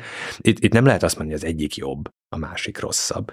Olyan lehet, hogy valami segíti a túlélést, és akkor az a kultúra tud terjedni, mert ügyesebbé, effektívebbé válik, jobban használ eszközt a kulturális vívmányokkal, tud esetleg gyarmatosítani más területeket. Hány ilyen példa volt már? De ilyen értelemben pusztán a kulturális doménben azt hiszem, hogy sikerről nincs értelme beszélni. Mhm, de még akkor sem, ha mondjuk egy, egy, létezik egy kultúra, amely előnybe részesíti a kultúrát, mert úgy értem, hogy a tudást respektálja. Hát annak azért előnye van mindig, tehát... A másik meg esetleg az erőszakot népszerűsíti inkább, tehát ilyenekre gondolok, hogy, és ez lehet, hogy legapró elemekből áll ez össze, most nagyon hülyeséget mondok, az, hogy anyukám is így szokta megfogni a csészét kulturálisan, én is így szoktam, ez jelent valamit, ezekből összeáll egy csomó minden szokásrendszer, Igen. amiből a végén kijön az, hogy ez a kultúra szereti, ha egyetemre megy a gyerek, ez meg nem szereti. Igen, és akkor végül van a maga a fizikai valóság, ami mind szelekcióként működik, és akkor ki fog derülni, hogy az a kultúra sikeresebb aki mondjuk katonaiskolába iratja tíz évtől a gyerekeit, vagy az, aki azt mondja, hogy egyetemre iratja inkább, és hát koronként változó, hogy mondjuk Atén vagy Spárta a sikeresebb. Tehát itt nem lehet azt mondani, hogy előre le tudjuk ezt osztani, hogy ki a sikeresebb. Ha ez így lenne, és stabilan így lenne, és nem egy változó világunk lenne, akkor persze lehetne egy győztes. De az evolúcióban pont az adaptációs készség a legfontosabb novum, hogy mindig tud a környezet változásaihoz adaptálódni. Tehát aki ma sikeres, az holnap lehet nagyon sikertelen ez olyan vigasztalóként is hat. Azoknak, Igen. akik éppen nem sikeresek. Igen. És hogy ez azért mennyire megállapodás függő is például, hogy nagyon nehéz az a kérdés, hogy mi az, hogy szép. De ugye ez egy kicsit a sikerhez is kapcsolódik abban az értelemben, hogy mit fogadunk el akár szépnek. És ha például a zenét nézzük, és csatoljunk, akkor egy pillanatra vissza a zenéhez. Két hang együttese. Szép, nem szép. Itt nyers fizika van mögötte, ha frekvenciák aránya kis egész szám, akkor azt általában szépnek halljuk. Ha egy az agy azt szereti. Az agy az azt szereti. Így vagyunk húzalózva, hogy az tetszik. Pontosan, ez hardwired, ennek fizikai vagy hardveres okai vannak, most nem mennék bele, de a felhangok, hogyha a kis egész száma, a frekvenciák aránya, azok jól összefednek, és emiatt egy kényelmesebb érzetet okoznak. De ez csak egy határig van így. Például ott van a terc, ahol már nem olyan kicsik ezek a számok, 4 az 5, 5 a 6-hoz a frekvencia arány, az a reneszánsz előtt tisztátalan hangköz volt. Azt nem szerették? Azt nem szerették. Előtt. Én úgy tudom, de ha hallgatnak ö, zenekutatók, majd ki fognak javítani, hogy a reneszánsz előtt a passiókban Júdásnak a szólama az általában terc párhuzamban ment, egy tisztátalan, egy kellemetlen érzetet keltő hangköz volt. És a reneszánsz után a tercet most már nagyon baráti hangközzé vált, a terc elfogadottá vált. Nem változott meg az agyunk struktúrája, hanem egyszer megtanultuk azt, hogy innentől kezdve szép elkezdték használni a zeneszerzők, és innentől kezdve a terc a reneszánsz utántól széppé vált. Tehát, hogy mi a szép, annak van fizikai oka, és egy határon túl viszont már inkább tanult oka van rémlik ilyen, és akkor most majd engem fognak bunkós bottal agyonverni a zenetudósok, hogy a középkorban talán létezett is ilyen démoni hangköz, ami az egyházi zenében nem volt tanácsos használni, mert hogy ezt, ezt hát, szimbolizálta. Hát voltak nem elfogadott, most is, tehát amikor megpróbálkozunk azzal, ugye, hogy például nem csinálunk zeneiskolákat, mondjuk dodekafon zenét csinálunk, állítólag van olyan ember, aki azt szereti, de nyilvánvalóan a többség azért nem, nem véletlenül nem terjed, mondjuk Schönberg, a koncerttermek nem gyakori résztvevője. Tehát amikor egy ilyen matematikai tudatossággal állunk a zene ö, szerzéshez, amikor nem az a cél, hogy ezeket a harmóniákat tiszteletben tartsuk, mert minek? Hát én nem tudom, ugye nagyon sokszor szokták azt mondani, hogy vajon nem veszi el az műélvezet örömét, ha elkezdjük vizslatni a mögötte lévő ilyen szárazabb vagy szögletesebb dolgokat. Én úgy vagyok vele, hogy nem. Egyrészt, ha az ember leül egy bakfúga elé, és megpróbálja kibogozni a szólamokat, ha utána újra meghallgatja, akkor nem, hogy kevesebb, hanem akár több örömöt is ad. De példaként én azt szoktam mondani, hogy ugyan tudjuk, hogy a levél azért zöld, mert a klorofil elnyeri a piros színt, és akkor ez marad. Tudjuk, hogy az ég azért kék, mert rédi szórás van, és a kék jobban szóródik, mint az összes többi szín. De aki kiül tudom, a Zemplénben a Nagy Péter mennykőre, és látja azt a csodálatos tájat, és arról az jut az eszébe, hogy hú, alul klorofil, fölül rédi szórás, az nyilván nem normális. Tehát attól, mert valaminek megtudjuk a fizikai, kémiai, biológiai okát, vagy a mozgatórugóit, attól az örömét még nem vesszük el. Sőt, egy másik szintű megértés örömét is behozzuk, az, hogy tudjuk, hogy ez miért működik. Igen, csak a zenénél úgy érzékelem, hogy van, amit az előbb említettél, ez a húzalo, agyi húzalozottság, hogy vannak olyan szabályok, amiket úgy ezt nem tudjuk áthágni. Nem lehet áthágni. És ez kultúrától függetlenül így van. Tehát az az érdekes, hogy a csecsemőnek lehet mérni a komfortérzetét. És már a három-négy hónapos csecsemő a primet, az oktávot, a quintet szépnek tartja. Tehát komfortosan reagál rá. Tehát nem lehet tanult. És ugyanúgy minden kultúra ezeket a hangközöket, akármilyen skálákat is használ, ezeket a hangközöket biztosan használja. Ez az, ami hardveres. A többi tanult. A zenei műveltségem az nem, hogy hiányos, ez szinte nem létező, ezért én mindig hálás vagyok azoknak, akik, akik nekem verbálisan beszélnek, úgymond beszélnek a, a zenéről, és éppen ezért idehoztam, kiírtam egy hosszabb idézetet, nekem nagyon tetszett, a Bernstein, vagy ahogy itt Magyarországon említjük a Bernsteinnek, volt egy 73-ban egy előadás sorozata, az volt a cím, hogy a megválaszolatlan kérdés, és ő nagyon sokat viaskodott ezzel, és arra jutott, hogy hosszabb idézetet had, hadd olvassak fel ebből, mert nagyon idevág, ő úgy látta ugyanis, hogy a zene legyen bármilyen is, mindig lehet költészet amennyiben, és ő így fogalmazott, majd mindjárt kiderül, hogy mit értett ez alatt, a földben gyökerezik ez. Valószínűleg egy kicsit hasonló az, uh-huh. amikor azt mondjuk, hogy hogy van húzalozva az agy, és ő így folytatta ezt, hogy hiszem, hogy ebből a földből olyan zenei költészet fakad, amelyik forrásainak természete szerint tonális, tehát hogy a harmonikus rendet, mármint a zenei harmóniákat tiszteletben tartja. Hiszem, mondja, hogy ezek a források olyan zenei fonológiát teremtenek, amely abból az egyetemesből bomlik ki, amit harmonikus sorként ismerünk. Ezt ugyanezt mondtad szerintem te az előbb és hogy van egy épp ennyire egyetemes zenei szintaxis, amelyet a szimetriával és az ismétlődéssel lehet kodifikálni és szerkezetbe foglalni. Hú, nagyon szépen mondja és hogy metaforikus művelet révén folytatta egyedi zenei nyelveket lehet alkotni, amelyek az eredetüktől igencsak távoli struktúrákat hoznak felszínre, ám amelyek lenyűgözően kifejezőek lehetnek, amennyiben megőrzik gyökerekeit a földben. Hiszem, mondja, és mindjárt befejezem ezt a más tólával vagy ékeskedés, csak annyira ide passzol, hiszem, folytatja, hogy a legmélyebb érzelmi reakcióink ezekre a nyelvekre velünk születettek, de nem zárnak ki olyan további válaszokat, amelyek kondicionáltak és tanultak, és hogy ezek az egyedi nyelvek hatnak egymásra, valamint olyan mindig új idiómákká kombinálódnak, amelyek viszont felismerhetőek az emberek számára, és hogy végső soron ezek az idiómák olyan beszédé olvadnak össze, amely elég univerzális ahhoz, hogy az egész emberiség számára hozzáférhető legyen. Na most én ezt úgy fordítottam le magamra, hogy igen, hogy hogy kell, hogy kapcsolatban legyen a zene ezekkel a velünk született dolgokkal, de maga a kultúra rengeteg olyan dolgot rá tud rakni, ami ezt iszonyatosan változatossá teszi, és nagyon távolivá is ezeket a gyökereket olykor, és akár még egy az általad említett atonális vagy dodakofon zenében is nyilván van kapcsolat a régebbiekhez. Igen, képest. Bernstein nem szorul rá, de tökéletes. Tehát ahogy ezt ő megfogalmazza, anélkül, hogy nyilván részleteiben tudta volna a mögöttes akár biokémiát, akár funkcionális neuroanatómiát, akár a fizikát, tehát szerintem is nagyon jól fogja meg. Tehát van egy olyan közös alap, ami nélkülözhetetlen ahhoz, hogy valamit zenének tartsunk. És ez azért egészen biztos, hogy így van, mert ugyan kultúrák egymás zenéjét nem mindig tartják szépnek, de erre nagyon komoly kísérleteket és szertágazó kísérleteket végeztek, bármely kultúra zenéjét bármely más kultúra zenének ismer fel.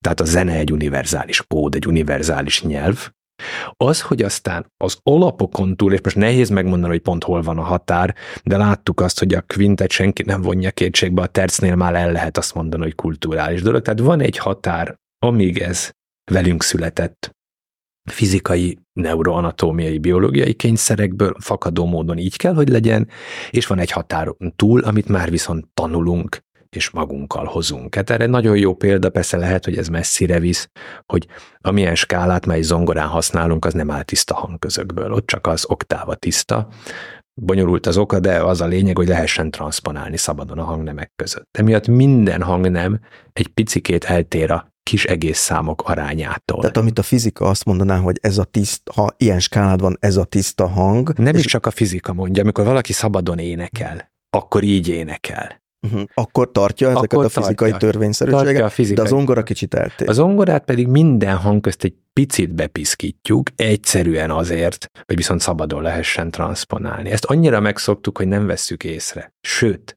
ha fölhangolunk egy zongorát úgy, hogy ezek kis egész számok arányában álljanak a hangközök, akkor azt fogjuk érezni, hogy ez valahogy olyan túl fényes. Aha. Tehát, Tehát kellenek egy kis, kis hibák ahhoz, hogy nem, komfortosak legyenek? Vagy ezt, ezt szoktuk meg, ezt, ehhez szoktunk hm. hozzá, ez olyan, mint egy kényelmes szék, még ha elsőre nem is kényelmes, annyit ültünk benne, hogy már amikor ebbe beleülünk, akkor hogy otthon érezzük magunkat. Ez azért arról is mesél nekem, és ez persze megint egy óriási téma, és majd próbálok visszatérni azokhoz a témákhoz, amikbe belekezdtünk, hogy az agy, az emberi agy, ez egy bámulatos hibajavító mechanizmus, olyan dolgokat javít élőben, ezt például onnan tudom, megint a beszédre térek vissza, mert amikor így rögzítek egy beszélgetést, és ez velem szokott előfordulni kevésbé a beszélgető társaimmal, akkor a felvételről veszem észre, hogy mennyire sok beszédhibát követtem el, de egyébként élőben ez nem tűnik fel senkinek, mert az agy azonnal javítja, és úgy tűnik, hogy itt is erről lehet szó, hogy azonnal javít az agy, nem, nem, nem, nem, nem ez zavaró az a kis hát, eltérés. Hát, hozzászoktunk, hogy ezek a hangközök, egy, egy Stanway hangzás, az egy Stanway hangzás, most nem csak speciál a hangolásban, hanem általában, és ha egy más zongorát hallunk, az is lehet tökéletesen tisztára hangolva, már azt is azt mondjuk, hogy hú, ez nem a megszokott hangzás. Tehát ilyen értelemben a megszokás, ami nyilván a kultúra része, hát ezt adjuk át, ez is egy kulturális öröklődés, hogy úgynevezett temperált hangolást használunk bizonyos hangszereknél, ez is az öröklődés, a kulturális öröklődés egy formája. Tehát akkor ez a hibajavításhoz kevésbé van köze. Én azt hiszem, hogy igen. Uh-huh. Ha egy kicsit visszatérek akkor a zenéhez, hogy, hogy meg lehet azt fogalmazni, hogy mitől zene a zene? Hogy, mert Nem. mondtad azt, hogy felismerhető a legkülönbözőbb kultúrák felismerik, hogy ez zene, a másiké. Minden lexikon valami definíciót kell, hogy adjon a zenére. Olyasmikkel szoktak próbálkozni, hogy mm, változó hangmagasság, időben változó hangmagasság és ritmus, de hát érezzük, hogy ebben azért nem tudnánk elmondani valakinek, aki nem hallott zenét, hogy mi a zene.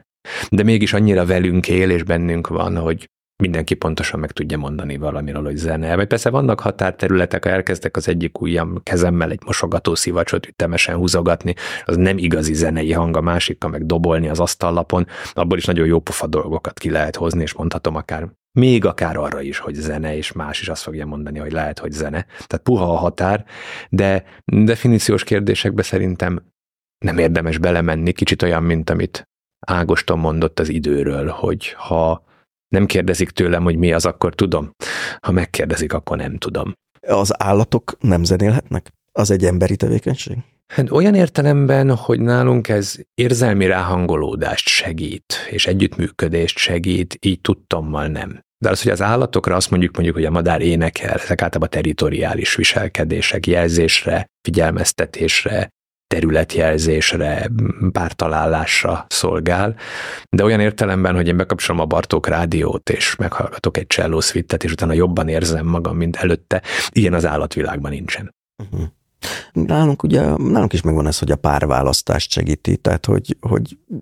Az is megvan, de ezen túl is van szerepe. Egyébként a párválasztásban tényleg van szerepe a zenének. Tehát azért óvakodjunk attól, hogy az emberből ember állatot csináljunk. Én azért jóval többre becsülöm az embert, de van szerepe, végeztek arra kísérleteket, hogy táncoló mozgásokat avatarokra, tehát ilyen emberi jelleg nélküli ö, figurákra vetítettek, férfiakat és nőket, milyen legényes-szerű férfi szóló táncot, és nőket kérték arra, hogy vonzóság tekintetében rakják ezeket sorba. És kiderült, hogy minél komplexebb ez a mozgásforma, a nők számára annál vonzóbb. Különösen a fogamzó képes korban lévő nőknél, és különösen a ciklusok közepén járó nőknél volt ez kimutatható. Azaz azt jelenti, hogy a tánc, és egyébként a zenével is hasonló a helyzet, a komplexebb dallamok nagyobb vonzerőt jelentenek a nők számára. Ez azt jelenti, hogy a párválasztásban ez komoly szerepet tölt be. De csak a nőknél, a férfiaknál nem. A férfiak ennél butábban viselkednek, ők általában a főkomponens a külső, hogy néz ki a nő. A nőknél viszont, hiszen a nők ugye nagyobbat kockáztatnak. Ön értem, hogy az utódgondozás egy hosszú folyamat, tehát jó megfigyelőnek kell lenniük, és kiderült, hogy a tánc nyelvnek a komplexitása az a kooperációs készséggel és a tesztoszteron szinttel is korrelál. Tehát bizony hoztunk magunkkal valamit, mi se tudunk róla, és ezek már azért gyenge hatások, de kimutatható hatások, hogy igen, a jól táncoló vagy jól zenélő férfiak sokkal vonzóbbak a nők számára, Fordítva viszont nincs így a férfi egy egyszerűbb lélek, tehát ő nem komplexen gondolkodik, hiszen kevesebb időt fektet bele az utódgondozásba. Mm, tehát akkor vannak evolúciós alapjai annak a megfigyelésnek, hogy esetleg a rockstárok azok vonzók lehetnek a nők számára. Hát meg a siker, tehát az is még egy nagyon erős komponens, tehát a sikeres férfiak vonzóbbak, hiszen nyilvánvalóan megint nem akarok az emberből állatot csinálni, de nagyobb valószínűséggel tudják biztosítani az utódok számára a túlélést. Nekem mindig van egy, megszólal egy ilyen vészcsengő a fejemben, amikor mindent az evolúciós előnyökkel próbálunk uh-huh. magyarázni. Ez jogos. Hogy, hogy nem túl, hogy mi a jó szó erre, sablonos-e, vagy kényszeres ez a magyarázat, hogy minden tulajdonságot, vagy minden emberi tevékenységet megpróbálunk arra visszavezetni, hogy ez valamikor evolúciós előnyt jelenthetett, vagy nem tudom, hogy vagy odáig menve, hogy ezeket a kísérleteket lehet, hogy olyan férfiak végezték, akik szerettek volna magyarázatot kapni arra, hogy ahogy a, a Stendhal is a naplójában leírta, hogy miért a nagybajuszú harsány hadnagyok sikeresebbek a nőknél, miért nem ő, aki a szellem embere. Ezt ketté választanám. Egyrészt az, hogy a kísérletekben vannak előfeszítések vagy csalások, ez egy másik ügy, tegyük fel, hogy ezek rendes kísérletek, amiket végzünk, és tisztességes kísérletek. A kérdés első fel az abszolút jogos, és ha nem kérdezik meg tőlem, én szoktam azzal jönni, hogy vajon nem arról van ez szó, hogy végre megtanultam valamit. Ugye kezemben van az evolúció kalapácsa, és akkor mindent a természetes kiválasztódás szögének nézek, és jó odaütök egyet. De akkor hadd fordítsam át a kérdést, ha mondjuk fizikával foglalkozunk. Az első kérdés mindig az egy folyamat során, hogy megmarad az energia. És pontosan tudjuk, hogy ha nem marad meg az energia, akkor avval nem foglalkozunk. Már a szabadalmi hivatalok évszázada föl vannak mentve azzal, hogy olyan beadványokkal foglalkozzanak, ahol nem marad meg az energia, mert örök mozgót gyárt valaki. Az energia megmaradás a fizika központi elve. Ennek ellenére nagyon sok próbálkozás van, hogy szabadalmi hivatalba perpétum mobiléről szóló találmányokat Igen, hát nyújtsanak a, be. a társadalom egy szál, egy hagyott hányada mindig bolond. Tehát hát van, aki így bolond, van, aki meg úgy, hogy a üres üvegeket gyűjt. Na most a, a evolúció elve az körülbelül annyira egy ilyen központi szervező aspektusa a biológiának, mint amennyire az energia megmaradása a fizikának. Volt egy híres biológus, Teodosius Dobzsánszki, aki azt mondta, hogy a biológiában mindennek csak az evolúció fényében van értelme.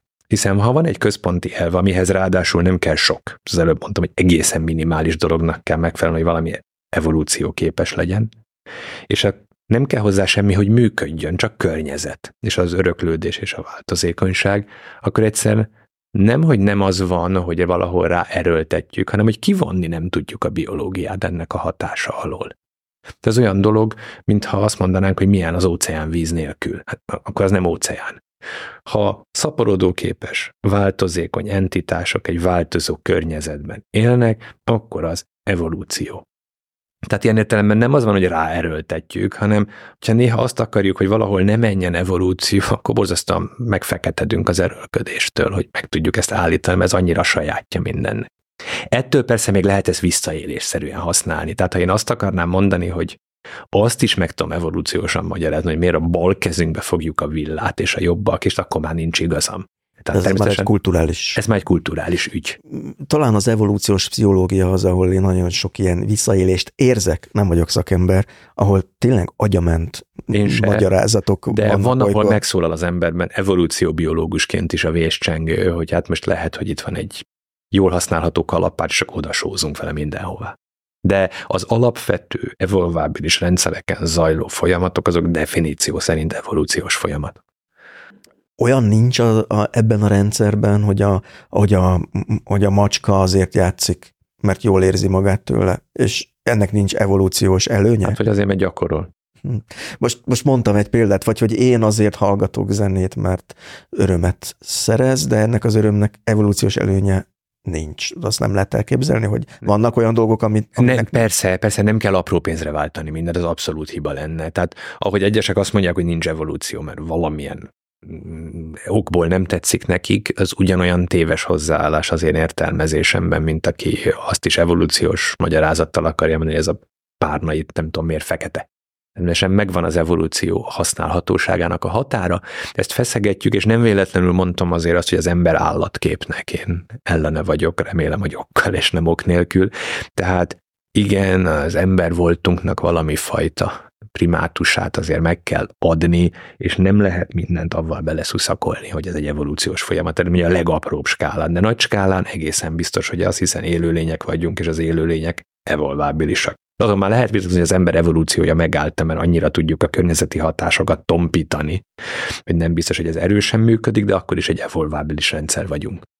Van olyan zene elmélet is, hogy a zene létrejöttének, vagy fontosságának ahhoz is lehet köze, hogy ugyanúgy, ahogy a nyelv nem csak a kooperációt segített elő, hanem a világról való tudást is segített átadni. Nyilván másképp, mint, a, mint, a, mint, egy, mint egy hőseposz, de hogy lehet ilyen, ilyen folyamánya is ennek, és azért jutott ez eszembe, mert hogy mert hogy lehet, hogy a zenének is van egy olyan evolúciós előnye, hogy nem csak a kooperációt segíti, hanem valami világmodellt ad, világértelmezést ad az ember kezébe. Most tudom, hogy nagyon, nagyon haszonelvűként próbálok itt fellépni, csak próbálok hangosan gondolkozni, hogyha így nézzük, akkor még milyen előnyei lehet. Hát ha érzéseket tud közvetíteni, ha vigasztalni tud, ha segíteni tud, ha oldja a monotóniát, hát a munkadal, amióta monoton munka van, azóta van munkadal. Tehát az oldja a monotóniát, oldja az ebben járó stresszt, a fáradtságot, a hajóvontatók dalától kezdve, egészen odáig, ha az ember kimegy egy építkezésre, és megjelenik egy kőműves brigád, akkor a malterkevelés előtt már bekapcsolnak valami rádiót, ahol tök mindegy, nem is hallják, de valaminek szólnia kell,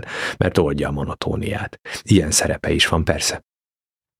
Um, azért is kérdezlek erről a zenéről, meg itt próbálom kötni az ebet a karóhoz, mert úgy tudom, hogy meg ezt említetted is már ebben a beszélgetésben is, hogy te nem csak evolúció biológusként tekintesz a zenére, hanem magad is zene értő és zene művelő ember vagy. Nem, egyik sem. Egyik sem? Egyik sem. Szeretem a zenét, és örömmel hallgatom, művelni nem tudom, vagy nagyon, De nagyon hogy korlátos módon. Hát elpötyögtetek a, a magam kedvére, az sokkal fiatalabban kellett volna elkezdeni, hogy ebből valami kijöjjön.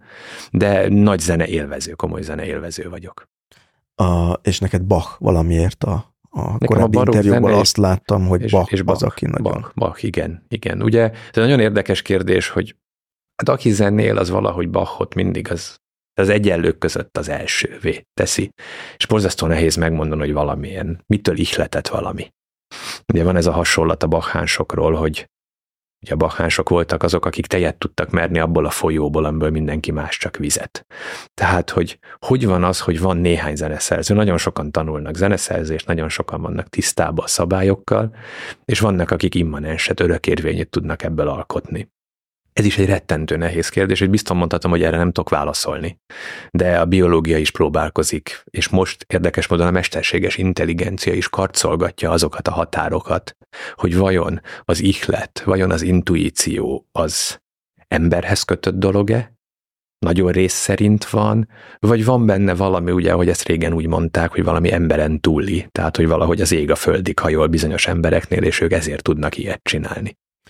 De tudományos szempontból lehet kezdeni valamit az olyan szavakkal, mint hogy az ihlet és az intuíció, ha most agyműködést nézünk, vagy evolúciót, vagy akármilyen fogalmakat? Hát legalábbis meg kéne próbálni. Ugye a kérdés nagyon-nagyon ősi, tehát már Plátón a jomban feszegette azt, hogy van a techné, a mesterségbeli tudás, és van az entuizhaszmósz, ugye az istenivel való elteltség, az ihletett állapot, és hogy a kettő hogy viszonyul egymáshoz, mert a technét meg lehet tanulni de valahogy hiába van a technének, a technikának a birtokában valaki. Ennek ellenére az Istennel való elteltség az nagyon keveseknek adódik meg. És természetesen a biológia is próbálkozik annak a megértésével, hogy hogy vannak ezek a hirtelen rájövések, hogy vannak ezek az aha élmények, hogy van az, hogy valami, amin hónapokig gondolkodunk, egyszer csak úgy beugrik. Ez még mindig nem a, a magasztos ihlet, de mégis az ihletnek valami formája. És azért nagyon nehéz ezeket vizsgálni, mert ezek a tudat alatt zajlanak. És néha akkor egy-egy jó megoldás, szerűség, az fölkerül a tudat fölé. Ami a tudat alatt zajlik, az pedig ugye hát nagyon nehezen vizsgál, vagy mondjuk úgy praktikusan, hogy vizsgálhatatlan. Az evolúciós pszichológia próbálkozik ö, ezekkel, hogy a tudat fölé följövéseknek az karakterisztikus idejéből megmondani azt, hogy vajon szeriális vagy evolúciós folyamat zajlik-e a tudati szint alatt, de hát ez egy kicsit olyan ugye, amikor a a fekete macskát a sötét szobában keressük, tehát ez egy, ez egy nagyon nehéz feladat. És te hogy rakod össze, hogy itt mi, mi, mi, mi történik ilyenkor az agyban, amikor ezek így fölbuknak, lebuknak? Mi? Nekünk, és most lehet, hogy akkor ellent mondok korábban magamnak, de érdemes itt is az evolúciót rápróbálni, hiszen ha tulajdonképpen az evolúció a természet svájci bicskája, ez mindenhol elműködik. Tehát akkor elképzelhető, hogy a kognitív térben is működhet evolúciós folyamat, és valami olyan elképzelésünk van, hát nem csak nekünk, hanem azért sokan másoknak is, hogy a tudat alatt zajlik egy olyan evolúciós folyamat, ami ugyanúgy a legjobbat keresi, mint ahogy az élőlények a környezetre való válaszukban a legjobbat keresik. Ezek tulajdonképpen rekombinálódnak ezek a megoldás kandidánsok. Egy kicsit innen vesz át, egy kicsit onnan vesz át, van egy apja, van egy anyja, hogy vulgárisan fogalmazzak, és folyamatosan zajlik egy kiértékelés, a szelekció is zajlik a tudat alatt, hogy vajon ez mennyire oldja meg azt a problémát, amit akarunk. Hát gondoljunk mondjuk egy összekeverem a Mixát Kálmánnak a betűit, és elkezdem összerakosgatni, és előbb-utóbb kiugrik az nekem is, hogy Mixát Kálmán, alul zajlik, és akkor a jobbnak tűnő kandidáns megoldások feljönnek a tudat fölé, amikor tudatosan kiértékeljük, ha nem megy, akkor visszatuszkoljuk. Megy tovább. A dolog ezért van az, hogy gondolkozunk valamin, és akkor egyszer csak a hetes buszon beugrik a megoldás.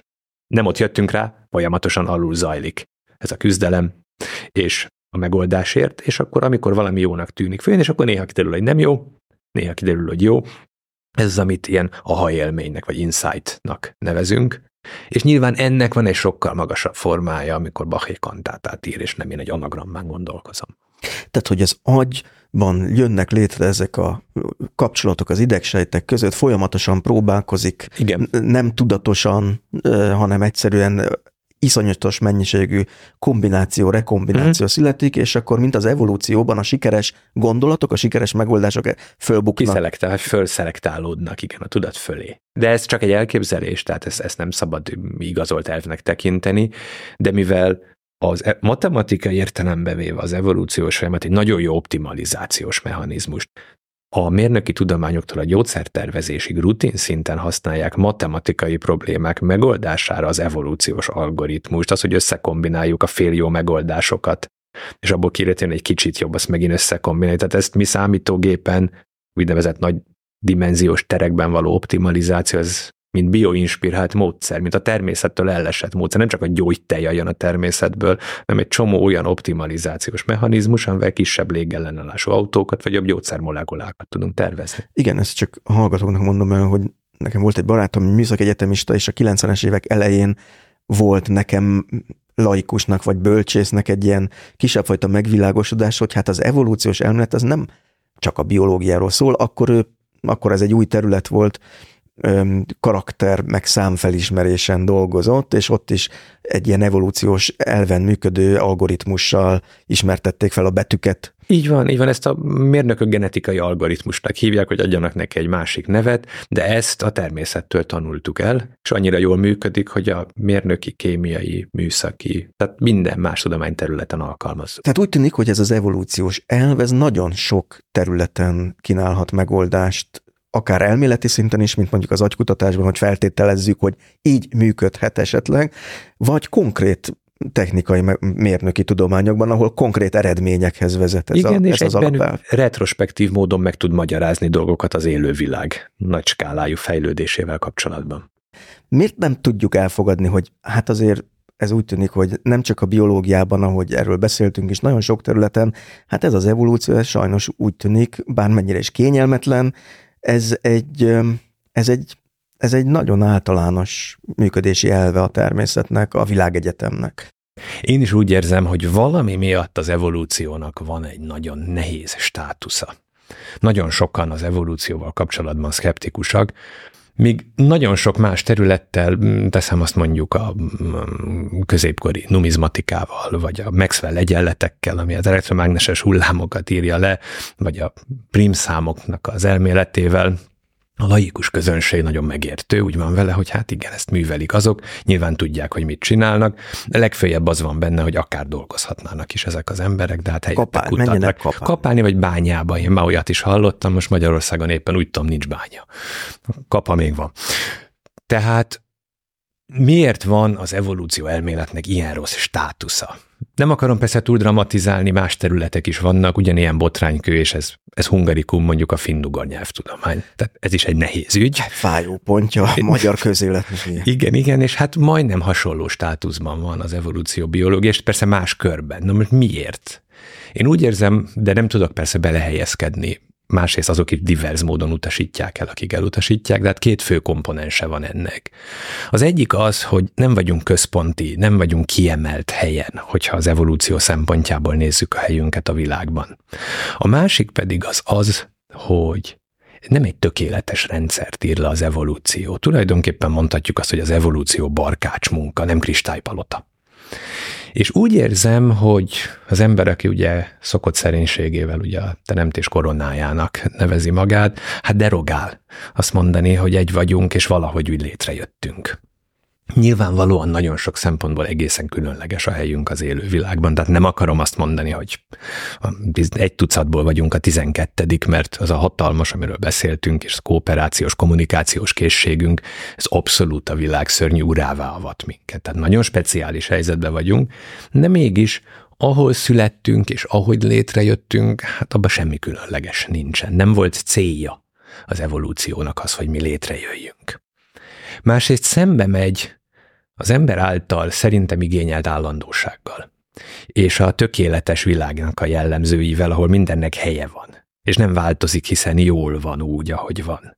És a kezdeti természetkutatók ezért rendszereztek. Tehát Linné a növényeket, Cuvier az ásványokat rendszerezte, hiszen abban a világban, amely egy tökéletes világ, ott nyilván már minden a helyére került, és igazából nem kell többet tenni, mint mindenkit betenni abba a dobozba, ahova tartozik. Tehát jó sok fiókunk legyen, hogy minden... Mindennek legyen egy pontos helye, ahova jól illeszkedik, és hát milyen jó, mert akkor rend van benne. És megvan persze természetesen a rendnek, a törvénynek, a logosznak a szépsége.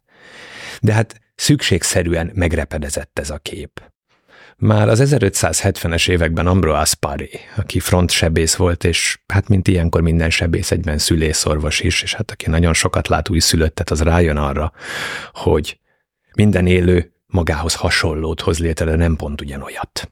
Tehát Paré volt talán az első, aki ezt már ilyen óvatosan lemerte írni, azt a tapasztalatot, amit egyébként mindenki tudott. Paré egyébként a modern sebészet egyik atya volt, hiszen a frontsebészet az olyan szakma volt, ahol lehetett gyakorolni, és nagyon sokat tett azért, hogy a szepszis hatása csökkenjen, tehát egy akkor nagyon gyakori amputációk, azok kevés kárral járjanak, és ő volt az, aki például korábban az egyik leggyorsabban amputált. Na most ez nem egyfajta fura vetélkedőnek volt az eredménye, nem volt fájdalomcsillapítás, és emiatt úgy lehetett csökkenteni a sokkot, hogy gyorsan dolgoztak. Tehát Paré villámkezű volt ebben a tekintetben. Ez ma már furcsának hangzik. Igen, de akkoriban hát... hát így ment. És hát tulajdonképpen Lamarck volt az, aki az 1800-as évek elején, és utalva vissza a korábbiakra, ugye a transformatizmus atyaként már azt mondta, hogy változnak a tulajdonságok. És Lamarck volt az, aki kikezdte az állandó világot tulajdonképpen, és hát ez a folyamat tetőzött be Darwinnal, aki 1859-ben a fajok eredetében tulajdonképpen befejezte ezt az átmenetet, és elindította útjára azt, amit ma is klasszikusan evolúciónak hívunk. És én úgy érzem, hogy valahol itt válik nehézé az elfogadása a dolognak, hiszen az evolúció nem előrelátó műszaki tervezés. Abból főz, ami van, ötletszerűen kísérletezget, a környezet adta kényszerek és lehetőségek szerint. És a minőség ellenőrzés pedig kifejezetten brutális. Aki nem a legjobb, a szemétre vettetik, azt a szelekció kipusztítja a rendszerből. És ebben azért az is benne van, és ez tovább nehezíti szerintem az evolúció elfogadását, hogy ez egyén szerepét nagyon degradálja. Hiszen az egyed az tulajdonképpen plusz egy darab a kis változatok tengerében, ami egyszerűen csak arról szolgál, hogy a rendszer le tudja tapogatni a külső környezet változásait. Szomorú ez, de ha csak evolúciós szempontból nézzük, akkor így van.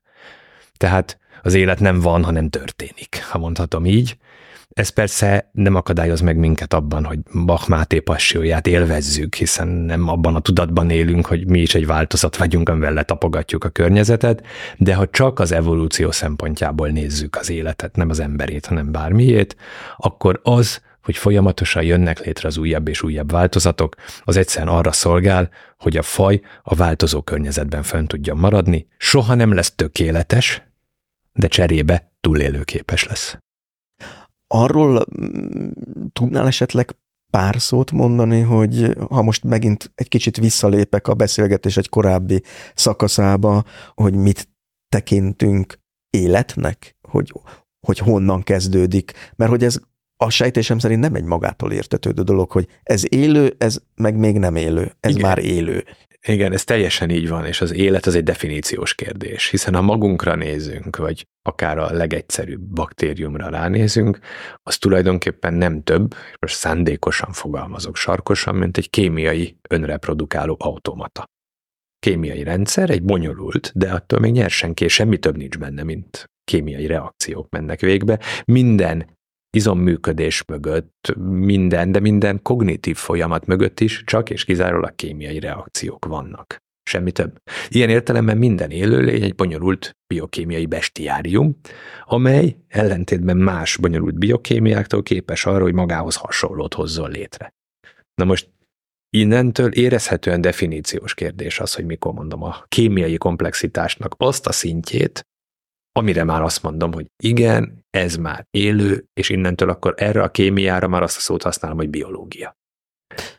Mert hogy látszólag teljesen élettelen rendszerek is tudnak ilyen tulajdonsággal rendelkezni. Most megint tudós emberek majd agyoncsapnak bunkósbottal, de hogy létezhetnek mondjuk olyan molekula szerkezetek, amelyek tovább örökítik a, a térbeli elhelyezkedésüket. Hát most mondtam egy Általában, ilyen... ami úgy tűnik, hogy élő, de nem élő, az annak oka van, hogy nem él. Tehát ilyen például van mondjuk ez a szivacsos agysorvadásnak nevezett kórkép, ami tulajdonképpen egy öröklődés, egy agyban lévő fehérjének a térszerkezetét egy hibás térszerkezetű fehérje átfordítja, ami a környezetében van. Innentől átfordítja az a szomszédját, az azt mondja, él, nem. Mert ugyan létre tud hozni magához hasonlót, de nincs variabilitás benne. Aha, tehát akkor itt meg egy definíciós kérdésbe futunk bele megint. Így van, tehát csak azt tekintjük élőnek, de akkor most már akkor mondjuk meg, hogy mit tekintünk élőnek. Ami érdekes egyébként az az, hogy a nagy vonalakban egyetértés van, de a finomságok területén a tudományban sincs egyetértés, hogy pontosan mit nevezünk élőnek. Názának is van egy definíciója. Miért van a Názának definíció az életre? Azért, mert keresnek földön kívüli életet, és ha már keressük, akkor azért definiáljuk, hogy mit keresünk. De minden definíció egyetért, hogy három fő dolognak kell megfelelni ahhoz, hogy egy rendszer élő legyen. Mi csak úgy tudjuk elkezdeni, hogy ez kémiai rendszer, de egy kicsit általánosabban is meg lehet fogalmazni. Az egyik az, hogy a környezetétől elkülönültnek kell lennie. Hát ezt nem kell indokolni, hogy miért. A másik az, hogy termodinamikai egyensúlytól távol kell lennie. Ez tulajdonképpen azt jelenti, hogy nem lehet tetszőlegesen rendezetlen, nem változhat úgy a hőmérséklete, mint a környezetnek. Tehát valami fajta homeosztázisnak, homeosztázist kell képviselnie, és a harmadik a legfontosabb, ez az evolúcióra való képesség, tehát, hogy magához hasonló változatokat kell létrehoznia, és ezek a változatok tulajdonságaikban öröklődést kell, hogy mutassanak. De egyben, ahogy korábban említetted, a térnek meg kell lennie ahhoz, hogy ezek véletlenszerűen változzanak, hogy működjön az evolúció. Persze, tehát a hm. nagyon sok, már a legegyszerűbb szerkezetnek is nagyon sok kis hibás változata lehet. Tehát ami képes arra, hogy nagyon hasonló, de időnként kicsit különbözőket gyártson, és a kicsit különbözők megint saját magukkal azonosat, vagy picit különbözőket hozzanak létre, és megfelel annak, hogy nincs termodinamikai egyensúlyban, és hogy rá tudunk mutatni, hogy ez az el van határolva a környezetétől, akkor azt mondjuk, hogy ez él. Fantáziánk szegény ahhoz, hogy nem kémiai alapú életet el tudjunk képzelni, hát kivéve, ha mi írunk bele a számítógépbe egy játékot, ami ilyen variánsokat hoz létre. Tehát mi csak kémiai életet tudunk igazából elképzelni, de akármi, ami megfelel ennek a kritériumnak, arra azt mondjuk, hogy élő. És ezért van az, hogy a vírusokat nem tekintjük élőnek, mert maguk nem tudnak szaporodni, csak valami gazda szervezetben. A legegyszerűbb élőlények, amik már egyébként rémbonyolultak, azok a baktériumok. És hát akkor innentől egészen az emberig feszül az ív. Most ezen az alapon nem tekinthetek élőnek egy számítógépben megírt kódot, ami képes ugyanezeket a tüneteket produkálni, vagy nem tünetek, mert az olyan, mint a betegség lenne, de tulajdonságokat. Persze, csak az fizikailag elhatárolt módon nem létezik. Számítógép memóriájában az, hogy most valahol öt, másfél volt van, valahol meg nulla, ezt nem tekinthetjük fizikai elhatárolódásnak, de egyébként szimulálni tökéletesen lehet élőnek tetsző rendszereket számítógépen. Élünk is vele. Élünk is vele, annyira, hogy ugye most ez a mesterséges intelligencia őrület szakadt az emberiségre, hogy itt létezhetnek olyan forgatókönyvek, aminek a bekövetkezte után egy evolúcióbiológus azt mondhatja, hogy ez már egy élő szervezet? Mert most itt nagyon keverednek a fogalmak, mert ugye a tudatosság, meg hogy élő-e valami, lehet, hogy az is elválik egymástól, nem tudom. Hát egyre a tudat úgy gondoljuk legalábbis, hogy az ember sajátja nem vagyunk kitüntetettek különösebben az állatvilágon belül, vagy az élővilágon belül, legfeljebb rettentő sikeresek vagyunk, de az élővilág részei vagyunk. Ennek ellenére úgy tudjuk, hogy a tudat az a mi sajátunk. nagyon önmagában különleges, hogy a világegyetem ezen a kis eldugott zugában ébredt a tudatára, de hát ami valami unikális és egyedi, akkor nincs értelme megkérdezni, hogy miért az és miért pont ott, hát egyszerűen egy van belőle, erre még statisztikát nem lehet csinálni. De maga a tudatkérdése is nagyon nehéz, a biológiai mögöttes nagyon nehéz megfogni, de valószínűleg elértük azt az agyi, azt a neurológiai komplexitást, hogy egyszerűen tudatra tudtunk ébredni. Vannak elképzelések arról, hogy magasabb rendű más élőlényeknél is van valami fajta én tudat, vagy ön tudatforma, de az, amit felvetettél kérdésként, az az igazán komoly dolog, hogy vajon a mesterséges intelligencia az öntudatra tud-e ébredni, ezt persze kéne definiálni, hogy mi az, hogy öntudat, én erre most nem vállalkoznék semmiképpen, de az, hogy a mesterséges intelligencia e tekintetben valami áttörést hozhat, az nincs kizárva.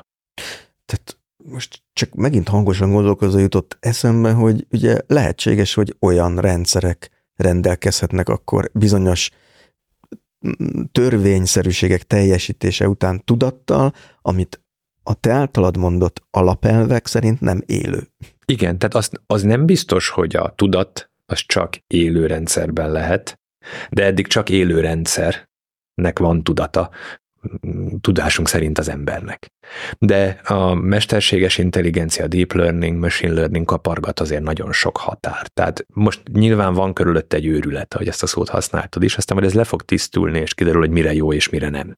Általában az divatoknak, tudományos divatoknak is ez a tipikus fejlődése. De hadd csatoljak vissza az iklet kérdésére. Ugye az megint egy olyan dolog, amit emberi principiumnak tekintünk, és én hadd előlegezzem meg, hogy nagyon szeretném csak és kizárólag emberi principiumnak tekinteni, de nem biztos, hogy minden okom megvan erre. Tehát egy ilyen humán soviniszta vagy egy kicsit. Ezt így ezt, lehetne, ezt, ezt nem, így lehetne nem mondani. Szeretné, de nem, nem szeretem a szilíciumot annyira. Igen, igen, igen. De tehát valószínűleg nem lesz igazam. De egyre jól esik ezt gondolni, mert még megtehetem. Ugye mire képesek a gépek? Az első szövőgépek, meg most a nem tudom, Esztergomba, a Suzuki gyárba a hegesztő robotok nem okosak, csak egyszer nem fáradnak el, péntek délután is ugyanolyan jól hegesztenek, amit nem tudom, Józsi bácsiról nem mindig mondható el. Aztán az ennél kicsit kifinomultabb gépi eljárások, mint mondjuk a Deep Blue Shark program, ami 97-ben megverte a Kasparovot, az a hegesztő robothoz képest, most elnézést a hasonlatra az IBM mérnökei, most ha hallgatják az adást, akkor nyilván szomorúak lesznek, de nem igazán több mint a hegesztő robot. Mert a hegesztő robotban is mi tanítjuk meg, hogy hova hegesszen egyet. A Deep Blue-nak és az ember tanította meg azt, hogy milyen megnyitások vannak, milyen játékok vannak, milyen lépés, milyen pontértékkel bír, és egyszerűen csak annyival volt több, mint az ember, hogy nem fáradt. Hihetetlen mennyiségű kombinációt tudott végigelemezni, de csak azt, amit beletettek, és ez már meg tudta verni Kasparovot, azt hiszem, hogy 97-ben. Innentől kezdve a gép már ilyen bonyolult területen, mint a sakk, amit nyugodtan nevezhetünk művészetnek, tehát az, az több, mint a hegesztésben lehet nagyon szépen hegeszteni. De a mi tudásunkat adtuk neki. És ezért más a mély tanulás. Ugye a Google is azonnal nekifogott ugye a saknak, és megcsinálta az AlphaZero programot, amely sakkozik. Azonban egészen más, nem profi sakkozókat kértek fel, hogy okosítsák fel, hanem nagyon egyszerűen fogalmazva, elmondták neki, hogy hogy vannak a lépések, elmondták neki, hogy mikor van vége a játéknak, és akkor kigyőzött. És innentől kezdve, mint egy ilyen magánzárkában való elitét, elkezdett magával játszani a program, lejátszott néhány tízmillió mérkőzést, jóval többet, mint amennyit egy ember le tud játszani, és azon tanult, ahogy a gyerek tanul sakkozni, azon tanult, hogy hogy hibázott. És nem csak úgy tanult meg sakkozni, hogy megverte az embert, mert az már korábban is megvolt, hanem tönkreverte a Deep Blue-t is, meg az ehhez hasonló programokat. Innentől kezdve ebben a gyönyörű szép játékban elveszett a primátusunk. Tehát ember már nem tud úgy sakkozni, mint gép, és nem mi tanítottuk, ez az egészbe a legzavarba ejtőbb. És akkor kapaszkodunk, legalábbis az olyan lelkületű ember, mint én, kapaszkodunk olyan dolgokba, ezért maradt meg valami. Hát mi? Akkor játszunk tovább, van a Go. Sokkal egyszerűbb játék, de sokkal nagyobb a variációk száma. Sok játszmából nincs sokkal több, mint ahány proton meg neutron van a világegyetemben, ami megint egy nagy szám, igen. A góból ennél nagyságrend ezrekkel van több. Tehát még úgy ezer nullát kell a végére írni a számnak, hogyha potenciális játékokat. van, amit még az világegyetem összes atomjainak számával sem tudnánk leírni. Így van, így van, és a korai Go programok, amiket még mi tanítottunk meg gózni, hát azokat egy közepes képességű játékos, ha a félkezét zsebre tette, akkor is nagyon alaposan meg tudta verni. És akkor neki fogtak az AlphaGo-nak, és a Deep Learning a Google vezetésével neki fogott megtanulni gózni, és hét egyre verte meg a világbajnokot. Az az egy, amit az ember hozott, arra is azt mondta a világbajnok, hogy szerintem, hogy programhiba lehetett, mert triviálisan nézett el valamit a gép, tehát akár ezt 8 0 is gondolhatnánk. Mi marad? Ugye ez egy nagyon nehéz kérdés. Jobban pókerezik a mélytanuló algoritmus, mint mi pedig ott hazudni kell, az egy igazi emberi ügy, ezt is jobban csinálja. Akkor vajon marad nekünk valami? Igen, ugyanakkor megütötte a fülem itt valami, ugye mondtad, hogy milyen hatalmas kombinációs lehetőségek vannak a Go játékban, és az emberi agy mégis képes volt ezt játszani, vagy ma is képes rá játszani, tehát hogy valami történik az emberi agyban, a húzalozottság, hogy ahogy kapcsolódnak egymáshoz az idegsejtek, meg amit mondtál, a struktúra, hogy az evolúciós elv, hogy hányfélét próbál végig, amiről nem is tudunk, hogy lehet, hogy az emberi agy működése mégis valami elképesztően hatékony dolog, amit nem hát, tud modellezni. De, talán a, de a hatékonyság kiderül, hogyha egy nem túl nagy számítógépen, egy mély tanuló algoritmus egy-két hét alatt megtanul jobban gózni, mint a világon a legjobban gózó ember, vagy sakkozó ember, akkor nyilvánvalóan itt egy lépték váltás történt. Tehát az emberi elme, alkotó elme borzasztó komplex dolgokra képes. És itt nem arról van szó, hogy ez a robot pontosabban hegeszt, vagy tized milliméterre tudja alkatrészt betenni, hanem ilyen már a művészet határát súroló ügyben, mint ezek a nagyon kifinomult játékok, amire generációk az életüket tették föl, itt egyszerűen esélyt nem hagy az embernek, és akik értenek jól a sakhoz, azok azt mondják, hogy emberi szemmel úgy tűnik, mintha a gép élvezni a játékot, hol kegyetlen, hol deceptív, tehát be akarja csapni a másikat, hol agresszívan játszik, tehát gondolhatnánk azt, hogy egy ember Ja, ha nem tudnánk, hogy a gép, akár azt is gondolhatnánk, hogy egy ember játszik mögött. Na most akkor innentől kezdve ezt a csatát, biztos a háborút nem tudom, de ezeket a csatákat sorban vesztjük. Mi a helyzet a zenével? Hát ez egy nagyon jó kérdés. Azért jó erről beszélni, mert itt még jól állunk, relatíve. Válasszuk, és ez nem kultusznapizmus a részem, de válasszuk ketté a komoly meg a könnyű zenét. A könnyű zenével kapcsolatban volt egy nagyon érdekes játék, amit Darwin Tunes-nak hívtak. Az, hogy néhány jellemzővel ö, kódoltak le egy zenét, a ritmus, a ritmusképlet, a BPM, tehát hányat üt egy perc alatt, hogy milyen hangnembe legyen, és milyen dallamvonala legyen, és ezzel véletlenszerűen legeneráltak egy nyilván hallgathatatlan valamit. Vagy többet is és utána embereknek kellett szavazni, hogy mennyire tetszik ez nekik. Nyilván eleinte ez inkább véletlenszerű volt, és a program úgy működött, mint az evolúció.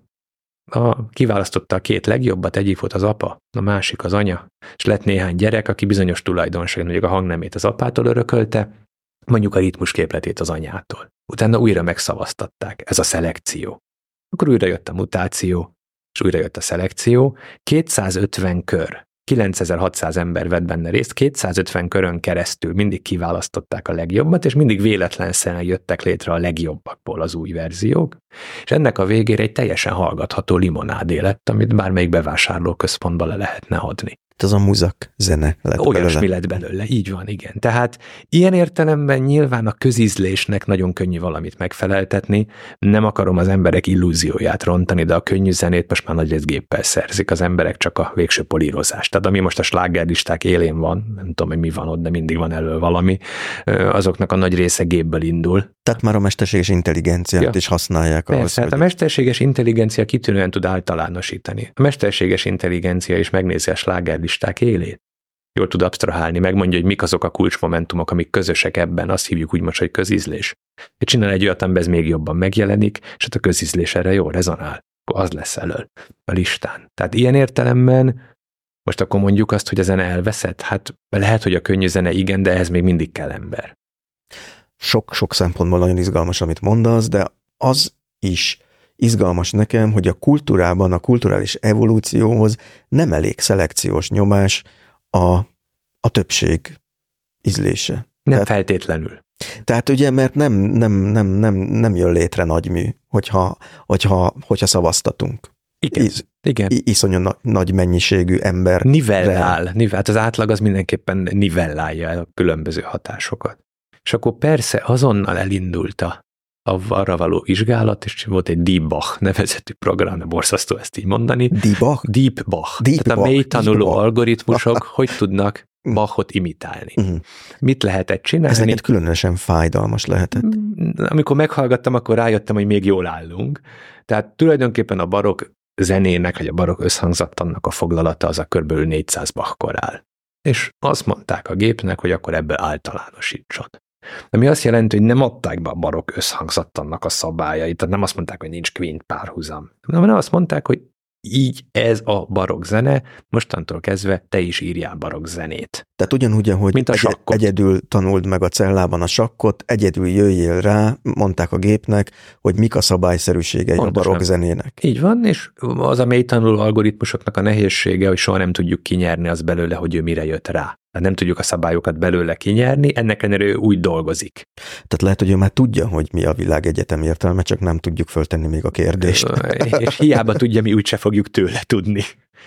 És ez a Deep Bach, ez ráment erre a 400 koránra, és számomra kedves módon szörnyű eredménye lett a dolognak, de ennek nem az az oka biztosan, hogy ez egy entuziaszmóz, egy Istennel eltelt állapotban született valami, hanem az, hogy a 400 az ehhez az algoritmushoz kevés, 40 ezer kéne. De nincs 40 ezer, ez megvédhet minket attól, hogy dőljön a Bach folyamatosan, de amire már képes ezek után, az mint egy templomi kántor, meg tud harmonizálni egy darlamvonalat. Nagyon sokszor jobban és fantáziadúsabban, mint egy átlagos kántor néni, és főleg minden alkalommal más és más módon. Tehát ilyen értelemben fáradhatatlanul generál, és ezt már talán nevezhetjük művészi produkciónak, hiszen hát egy templomba be lehetne tenni a Deep Bachot, és kitűnően tudna az éneket kísérni. De akkor megkérték arra, hogy szerezzen kantátát. Na, az rettenetes lett. Hogy azért, mert ezt már egy gép nem tudja, és akkor valahol azt kell mondani, hogy van egy határ, amit már a gép nem tud, nem tudom, hogy van-e ilyen. Nem tud ihletett állapotba kerülni. Kerülni, igen, de lehet, hogy csak azért nem, mert ez a 400, ez tényleg kevés, és ha 40 ezer Bach kantátánk lenne, akkor a 40 ezer egyediket már úgy írná meg, hogy senki nem tudná megmondani, hogy az Bach írta el, vagy nem. Szomorú jövő. Szomorú jövő, nagyon érdekes kérdések jutnak megint eszembe erről. Az egyik az, hogy az ihletettségnek mennyire előfeltétele az, hogy a, ha tudatlanul is, ugye a tudat alattiban, de meglegyen valamilyen szempontból az a minta, amiből dolgozni tud az ihlet, és ez lehet vele született sok minden, de lehet szerzett tudás sok minden, amiről nem is tud az illető, hogy Igen. megszerezte, és hogy mennyi, tehát mennyi ebből megint a matematikai dolog, és mennyi az isteni. Hát ugye az a nehéz, hogy ugye a, a gépek általában ilyen zárt térben dolgoznak, tehát abból főznek, ami van. Az ember meg valahogy néha, mint aki tudná ebből a zárt térből törni, bár ez egy nagyon nehéz dolog. Vörös írta a rongyszőnyek ciklusba valahol azt, hogy csak egyetlen szint elgondolni tudnék, amilyet nem látok soha. Ugye ez egy borzasztóan jó mondat. Az ember mintha néha el tudna gondolni olyan szint, nagyon ihletett elmék, amit nem látott soha. Tud olyat létrehozni, ami előtte nem volt, és ami évszázadokig fönnmaradt. Tehát valami értelemben mindenképpen egy csúcs. De hogy ez minőségi vagy mennyiségi kérdés, ehhez kell az Istennel való elteltség. Tényleg ter- tejet mer a folyóból, ahonnan mindenki más csak vizet.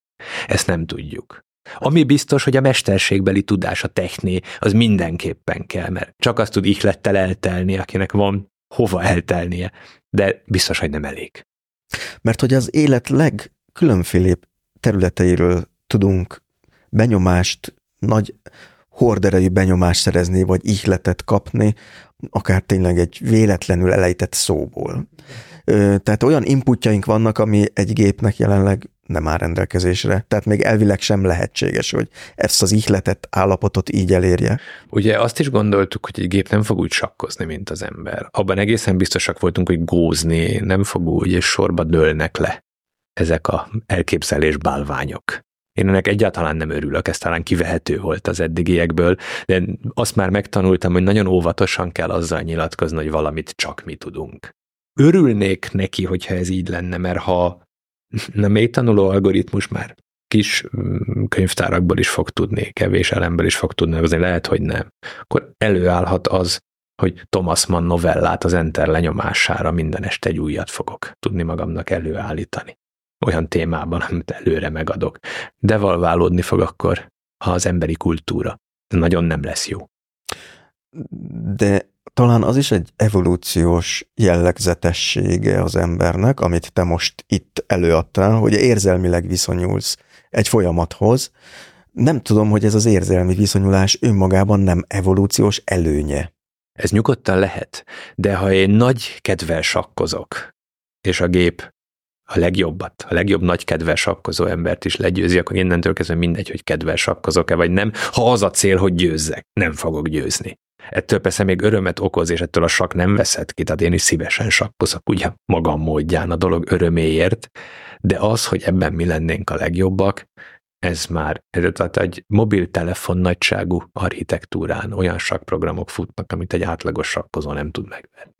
Ezt egy ilyen versenynek érzed, hogy most akadt a, a nagyon sikeres Homo sapiensnek akadt egy versenytársa, amit saját maga állított egyébként elő? Nem is feltétlenül versenynek, inkább annak örülnék, de ez egy teljesen szubjektív dolog. Ha bizonyos területek megmaradhatnának nekünk. Tehát pont az a kultúra, aminek a kialakulásának a gyökereiről beszéltünk az előbb, annak bizonyos szeretei megmaradhatnának.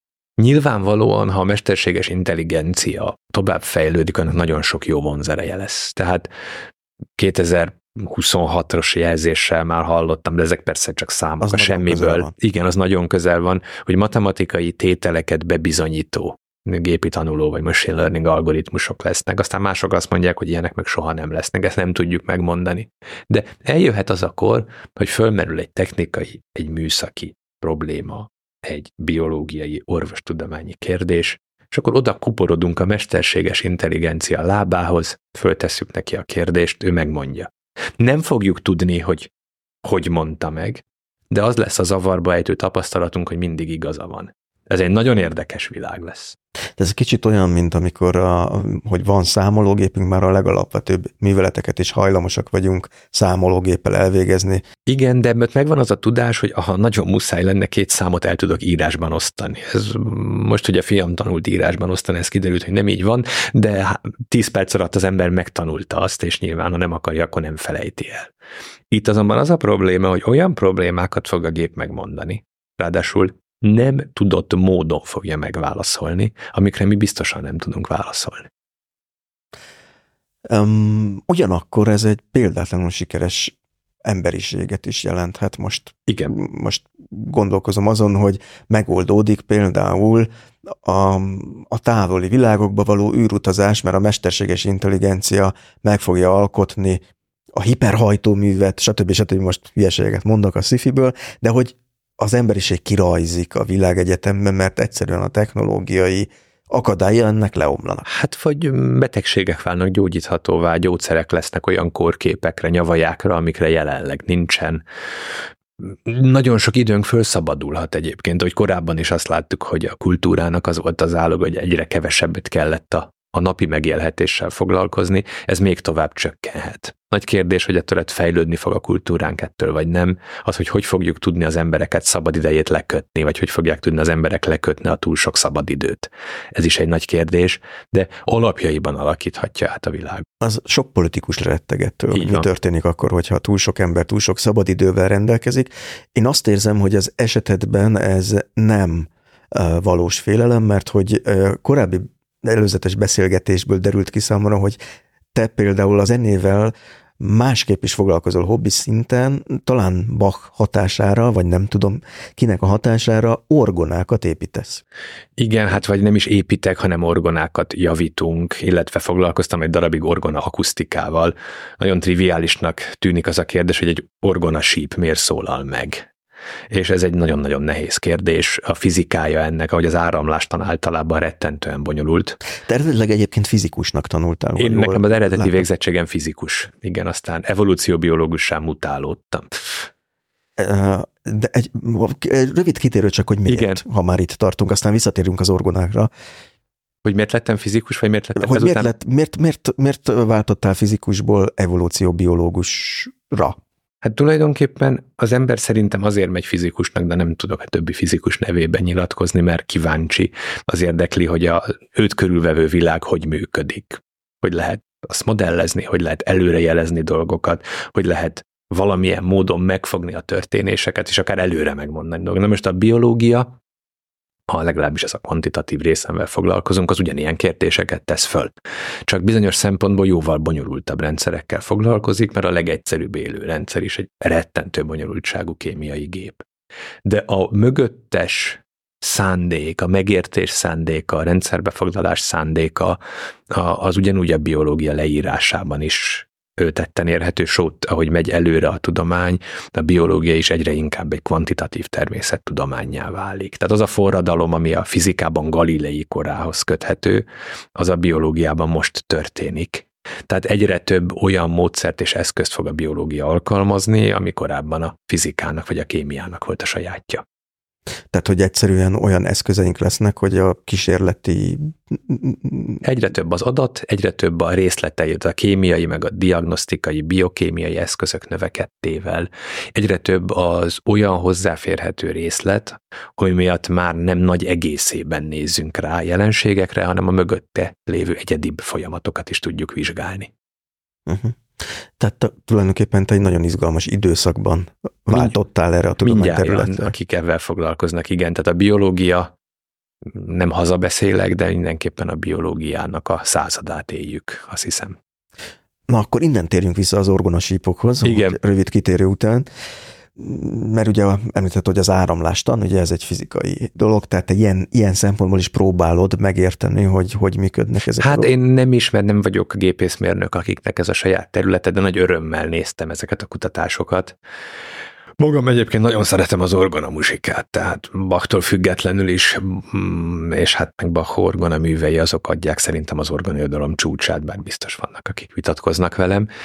Tehát mindig orgona szerető ember voltam, és akkor dolgoztam orgonaépítő mellett, meg volt egy időszak, amikor olyan gyülekezetek számára, ahol nagyon nem volt pénz arra, hogy az orgonát rendbe hozzák, de nem volt rossz állapotú az orgona, akkor azokat szerény eszközeinkkel olyan állapotra hoztuk, hogy azok működőképesek legyenek. Te református vagy egyébként? Igen. Vagy? És aktívan gyakorlod is a, a vallásodat? Nem különösebben aktívan. De ilyen szempontból részt veszel néhány gyülekezet életében, vagy részt vettél, hogy orgonákat Igen, igen, igen, ezt örömmel csináltuk, hát ahol ahol használnák, ahol ennek volt tényleg célja és értelme, ott ebben nagyon szívesen segítettünk, már csak azért is, mert a hobbi az azért jó, mert nagy örömmel lehet csinálni, mentes a kötelezőnek a mechanisztikusságától, és hát egyben egy számomra nagyon kellemes és delikát elfoglaltság volt. Úgy kell elképzelni, hogy szétszettél, összeraktál orgonákat? Körbelül így, igen. És Meghangoltuk. Most... Orgonákat is kell hangolni? De természetesen, sőt, az csak igazán, hát minden sípot külön-külön Uh-huh. Kisebb Ezt méret... kell reszelni, vagy mi? Hát, hogy hangolják? Mm, a síp hangja az a magasságától függ, és akkor hát kicsit, mint régen a szardinia konzerv, ki van tekerve egy kicsi a síp végéből, és ebből a visszatekert résznek a magasságával lehet a sípnek a hangzó hosszát állítani, és hát nem hogy kell, hanem hát egy kisméretű orgonában is sok száz síp hát egy nagyméretű organával, mi annakkal nem foglalkozunk, sok ezer síp van, azokat mindegyikét egyesével be kell hangolni. És akkor te most ilyeneket építesz? Nem, nem, de az organaépítés az egy, az egy külön szakma, tehát az, az, az egy nagyon szép, egyszerre kétkezés, egyszerre művészi dolog. Tehát nagyon szép dolog az organaépítés. Nehéz kenyér, mert hát ugye az orgona az a legdrágább hangszer a világon. Ugye amikor nincs pénz, akkor általában először nyilván ilyen luxus dolgokra nincs pénz, hogy valaki új organát vegyen.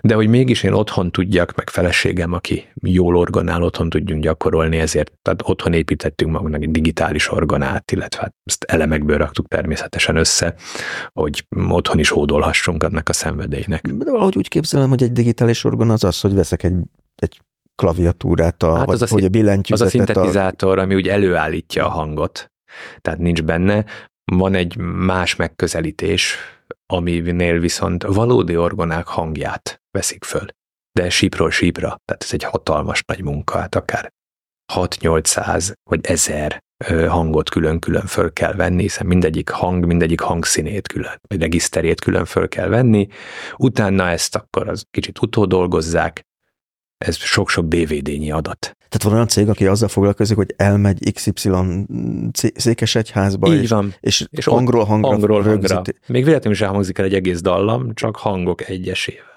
És van, aki ezt megveszi. És van, hát van, van, én egy, egy valakit ismerek mindenképpen, és viszont ennek az a szépsége megvan, hogy tehát az ember, amikor játszik, mert eltekintve attól, hogy egy hangszóró nem úgy szól nyilvánvalóan, mint egy orgona, tehát annak az orgonának a hangját, tehát egy valódi orgona, valódi térben vett hangját halljuk, olyan minőségben, hogyha én ezt kiírom CD-re, és valakivel meghallgattatom, akkor már nagyon lehet megmondani, hogy ez a felvétel ott készült a térben, a templomban, vagy pedig ez egy ilyen mesterséges digitális módon készül. Tehát igazából amennyi illúziót a hangszoróktól eltekintve kelteni lehet, azt más már a nagy számítógépekkel meg lehet tenni. És akkor te ezt építetted össze, vagy építed Igen. össze, hogy ezek a, a felvett minták ö, tudjanak működni egy ilyen elektronikus rendszerben. Igen, meg hát én nagyon szeretek asztaloskodni, egy hobbi asztaloskodni, tehát a pedált, az orgonapadot, egyebet, az orgona szekrényt, azt, azt is magam csináltam, mert így akkor az elméleti munka mellett néha nagyon jól esik egy kis megfoghatót csinálni, és erre az asztaloskodás kitűnő. Ezt honnan hoztad magaddal, hogy te hol tanultál asztaloskodni? Van egy asztalos barátom, akinek a műhelyébe eljártam, kértem tőle a fogásokat, mutatta, hogy hogy kell csinálni, és igazából ez egy nagyon jó pihenés, tehát az ember egész nap a számítógép előtt ül, vagy a papír előtt ül, vagy a tábla előtt áll, és végtelen absztrakt dolgokkal foglalkozik, akkor azt hiszem, hogy nagyon jól tart avval egyensúlyt, hogyha mm, időnként megcsinál egy konyhaszekrényt, egy orgonapadot, vagy egy könyvespolcot érdekes az, hogy meg hogy honnan kapja az ember az ihletet, mert ezek szerint ez egy újabb input, hogy a manuális tevékenység, nem tudom, hogy egy evolúció biológus hogy rakja az össze. Nem hogy, mindig kell belerángatni. Igen, hogy miért szükséges ez, hogy jól érezzük magunkat, hogy ezek a kézzel fogható dolgok, ezek a manipulálható hát dolgok ez, legyenek körülöttünk. Ez, ez egyszerű sikerélmény, most, hát most hadd legyek akkor nagyon őszinte. Tehát az ember otthon megcsinál magának egy konyhabútort, ha nem is mindig, amikor kiúzza a fiókot, de hát hogyha havonta egyszer eszébe jut, hogy ezt meg tudta csinálni, csinálni, és milyen jó megfogható, és tényleg úgy közvetlenül használható. Hiszen amikor az ember egy nagyon szép elméletet csinál, akkor egyrészt mindig benne van az, hogy lehet, hogy holnap kiderül, hogy nem igaz. Az alapkutatásnak ez a sajátja, és ha valaki jogosan mondja, hogy nem igaz, akkor még örülök is, mert akkor jobbat mondott az enyémnél. Tehát ilyen értelemben ezeknek a hasznosulása egy hosszú távú folyamat. De az jól esik azért az embernek, hogy valami már rögtön működik. Tehát ez benne van. De önmagában az tehát nem nevezném nem termelő munkának mondjuk a teória készítés. Tehát most egy egy vadvilágban élünk, Magyarországon is, meg az egész nyugati kultúra most ilyen innováció bázisúvá kezd válni, amit én nagyon aggódva nézek. Te, mint kutató érzed a nyomást, hogy na most már virítsel valamit, talál, találmányt, amit el tudunk hát, adni, különben nem adunk pénzt? Hát Magyarországon ez az innováció, ez egy ilyen verbális tikké vált most, uh-huh. tehát kényszeresen hangzik el a kutatás irányítás szájából az, hogy innováljunk. Pontosan tudom, hogy a kutatás irányítás élén álló emberek pontosan tudják, hogy mi innováció és mi nem. De a politikának az a szükségszerűsége, hogy akkor van használ egy fogalmat, akkor az gátlástalanul használja. Most én, mint aki egy elméleti profilú kutatóintézetnek vagyok a vezetője, nekem fülel nem is kell állandóan arra, hogy most a kutatás irányítás mit akar, és nincs olyan két mondat, amiből legalább az egyikben legalább egyszer ne szerepelne az innováció szó. Mindig borzadva nézem, mert soha nem tudom, hogy mennyire gondolják komolyan. Mert az innovációnak abszolút fontossága van. Tehát az, hogy az életünk kényelmessé vált, az, hogy sokáig élünk, az, hogy jó minőségben élünk, hogy van bőven élelmiszer, gyógyszer és a többi, ez mind-mind külön-külön számtalan innováció eredménye. De egy dolgot nem szabad elfelejteni, az innováció alatt ott kell legyen az alapkutatás. Ez egy kicsit olyan, mint az 50-es években, amikor állandóan bányászra volt szükség, akkor az lett volna a nőktől az elvárás, hogy kézbányászokat szűjjenek, lehetőleg karbidlámpával a fejükön. A, nem ment, mert meg kellett óvoda, iskola, bányásziskola, és akkor mehettek le a bányába termelni. Az innovációnak is van egy alapja, természetesen, ami az alapkutatás és az alapkutatásnak egy része előbb-utóbb innováció képessé érik. De alap nélkül nem lehet házat építeni. Tehát valahogy úgy rakom össze magamban, hogy olykor két-háromszáz évig nem is tudják, hogy mire volt jó az a az, amire akkor rájöttek, hát, ö... és később lett gyakorlati alkalmazás, amikor valaki, hú, hát ez erre is jó. Mintha magam ellen beszélnék, de azért elmondom azt, hogy a tudományos cikkek nagyon nagy részének soha semmi gyakorlati, de elméleti következménye sem lesz. A tudományos cikkek felét soha senki nem idézi az életben. Most már értem, hogy miért gyümölcsöző asztalos munkával foglalkozni. Igen, nem is gyümölcsözőbb, ettől még csinálni szép. De ez olyan dolog, hogy te sem csak akkor kapcsolod be a biztonságivet, amikor tudod, hogy neki fogsz menni a falnak, vagy beléd jönnek, azt mindig bekapcsoljuk, és aztán nem tudhatjuk, hogy mikor lesz rá szükség. Amikor elméletet gyártunk, akkor a legjobb tudásunk szerint járunk el, és nem tudjuk, hogy mikor lesz ez egy tovább lépés egy olyan irányba, amiből aztán majd valami olyan termék lesz, amit a gazdaboltba le lehet venni a középső polcról. Krausz Ferenc Nobel-díjára most rettentő büszkék vagyunk, és az indoklás első bekezdésében ott van az az elméleti kutatás, amit a KFK-ban csináltak, az 1980-as évek közepén kezdték el, Farkas győzőjék a nagyon rövid fényimpulzusoknak az elméleti kutatását. 95-ben, tehát most egy évtized itt egy mondat alatt született meg az az első nagy cikk, amire azóta szokás hivatkozni, és utána még 30 év telt el addig, hogy ebből egy Nobel-díjá érő felfedezés van, és még csak most keresik az alkalmazhatóságát, ugye az orvostechnikai egészségügyi alkalmazhatóságát. Tehát érzik, tudják, hogy ez nagy horderejű És, és látszik, eredmény, hogy nyilván ebből lesz valami. De még a, mindig nincs kézzel A 90-es évek elején, nem tudom, farkas győzőjéknek azt mondják, hogy te győző, hát most optika, csinálj inkább napszemüveget, ugye az is optika. A, akkor ez nem lett, nem jöhetett volna létre. Tehát természetesen szó sincs arról, hogy az innováció ellen beszélnék. De az, hogy rögtön a terméket várjuk, az nyilvánvalóan nem működik. Nem is tudom, hogy egy evolúció kutatással foglalkozó intézetnek milyen praktikus terméke lehetne. Például nem. ez egy, ez egy azért jó kérdés, mert akkor elmondhatom ennek a révén. Tehát önmagában az, hogy rögtön termék legyen, olyan nincs. Az műszaki fejlesztésnek hívják. De ne is magunkat vegyük, ne legyen az, hogy magunkra centírozzuk ezt a dolgot. Van Jean-Baptiste Fourier nevezetű nagyon híres fizikus, aki azt vizsgálta, hogy egy ilyen gyűrűben, ha az egyik felét melegíti, és a másikat hűti, akkor a hőmérséklet eloszlás hogy alakul. Nagyon szellemesen vakszal vonta be, és ahol elkezdett olvadni, éppen ott lehetett. Innováció? Hát ha valami, akkor ez nem innováció. Egy nemes ember volt, mehetett helyette volna nyúlra vadászni, de ő ilyen marhasságokat csinált a saját pénzén, a saját vagyonából. És ebből lett a hővezetér differenciál egyenlete, vannak a megoldás, ez megint nem innováció. Aztán kiderült, hogy ezt nem akarok a részletekben, mert ez színusz meg koszinusz függvények összegeként föl lehet írni ezeket a megoldásokat. Megint nem innováció, és akkor eltelt 150 év. És akkor kiderült az, hogy bármilyen függvényt föl lehet írni színusz meg koszinusz függvények összegeként, ez megint mindegy volt, és akkor kiderült, hogy így lehet adatot tömöríteni, mert csak néhányat írok föl belőle. És akkor innentől kezdve ezt úgy hívjuk, hogy JPG, vagy MP3, vagy MP4, ezért van az, hogy ilyen kis sápszélességi mobiltelefónián át tudunk vinni képet, hangot, egy kis csatornán nagyon sokat, hogy a interneten keresztül tudunk nagy fölbontásba filmet nézni. Mennyi időnek kellett eltelnie? 150 évnek. És természetesen nem minden kutatás érik innovációvá, sőt a kutatások nagy része nem. De ha nem csináljuk meg azt a diverzitást a kutatásokban, ami megadja a lehetőséget, hogy valamelyik kiugorhasson, akkor innováció sem lesz.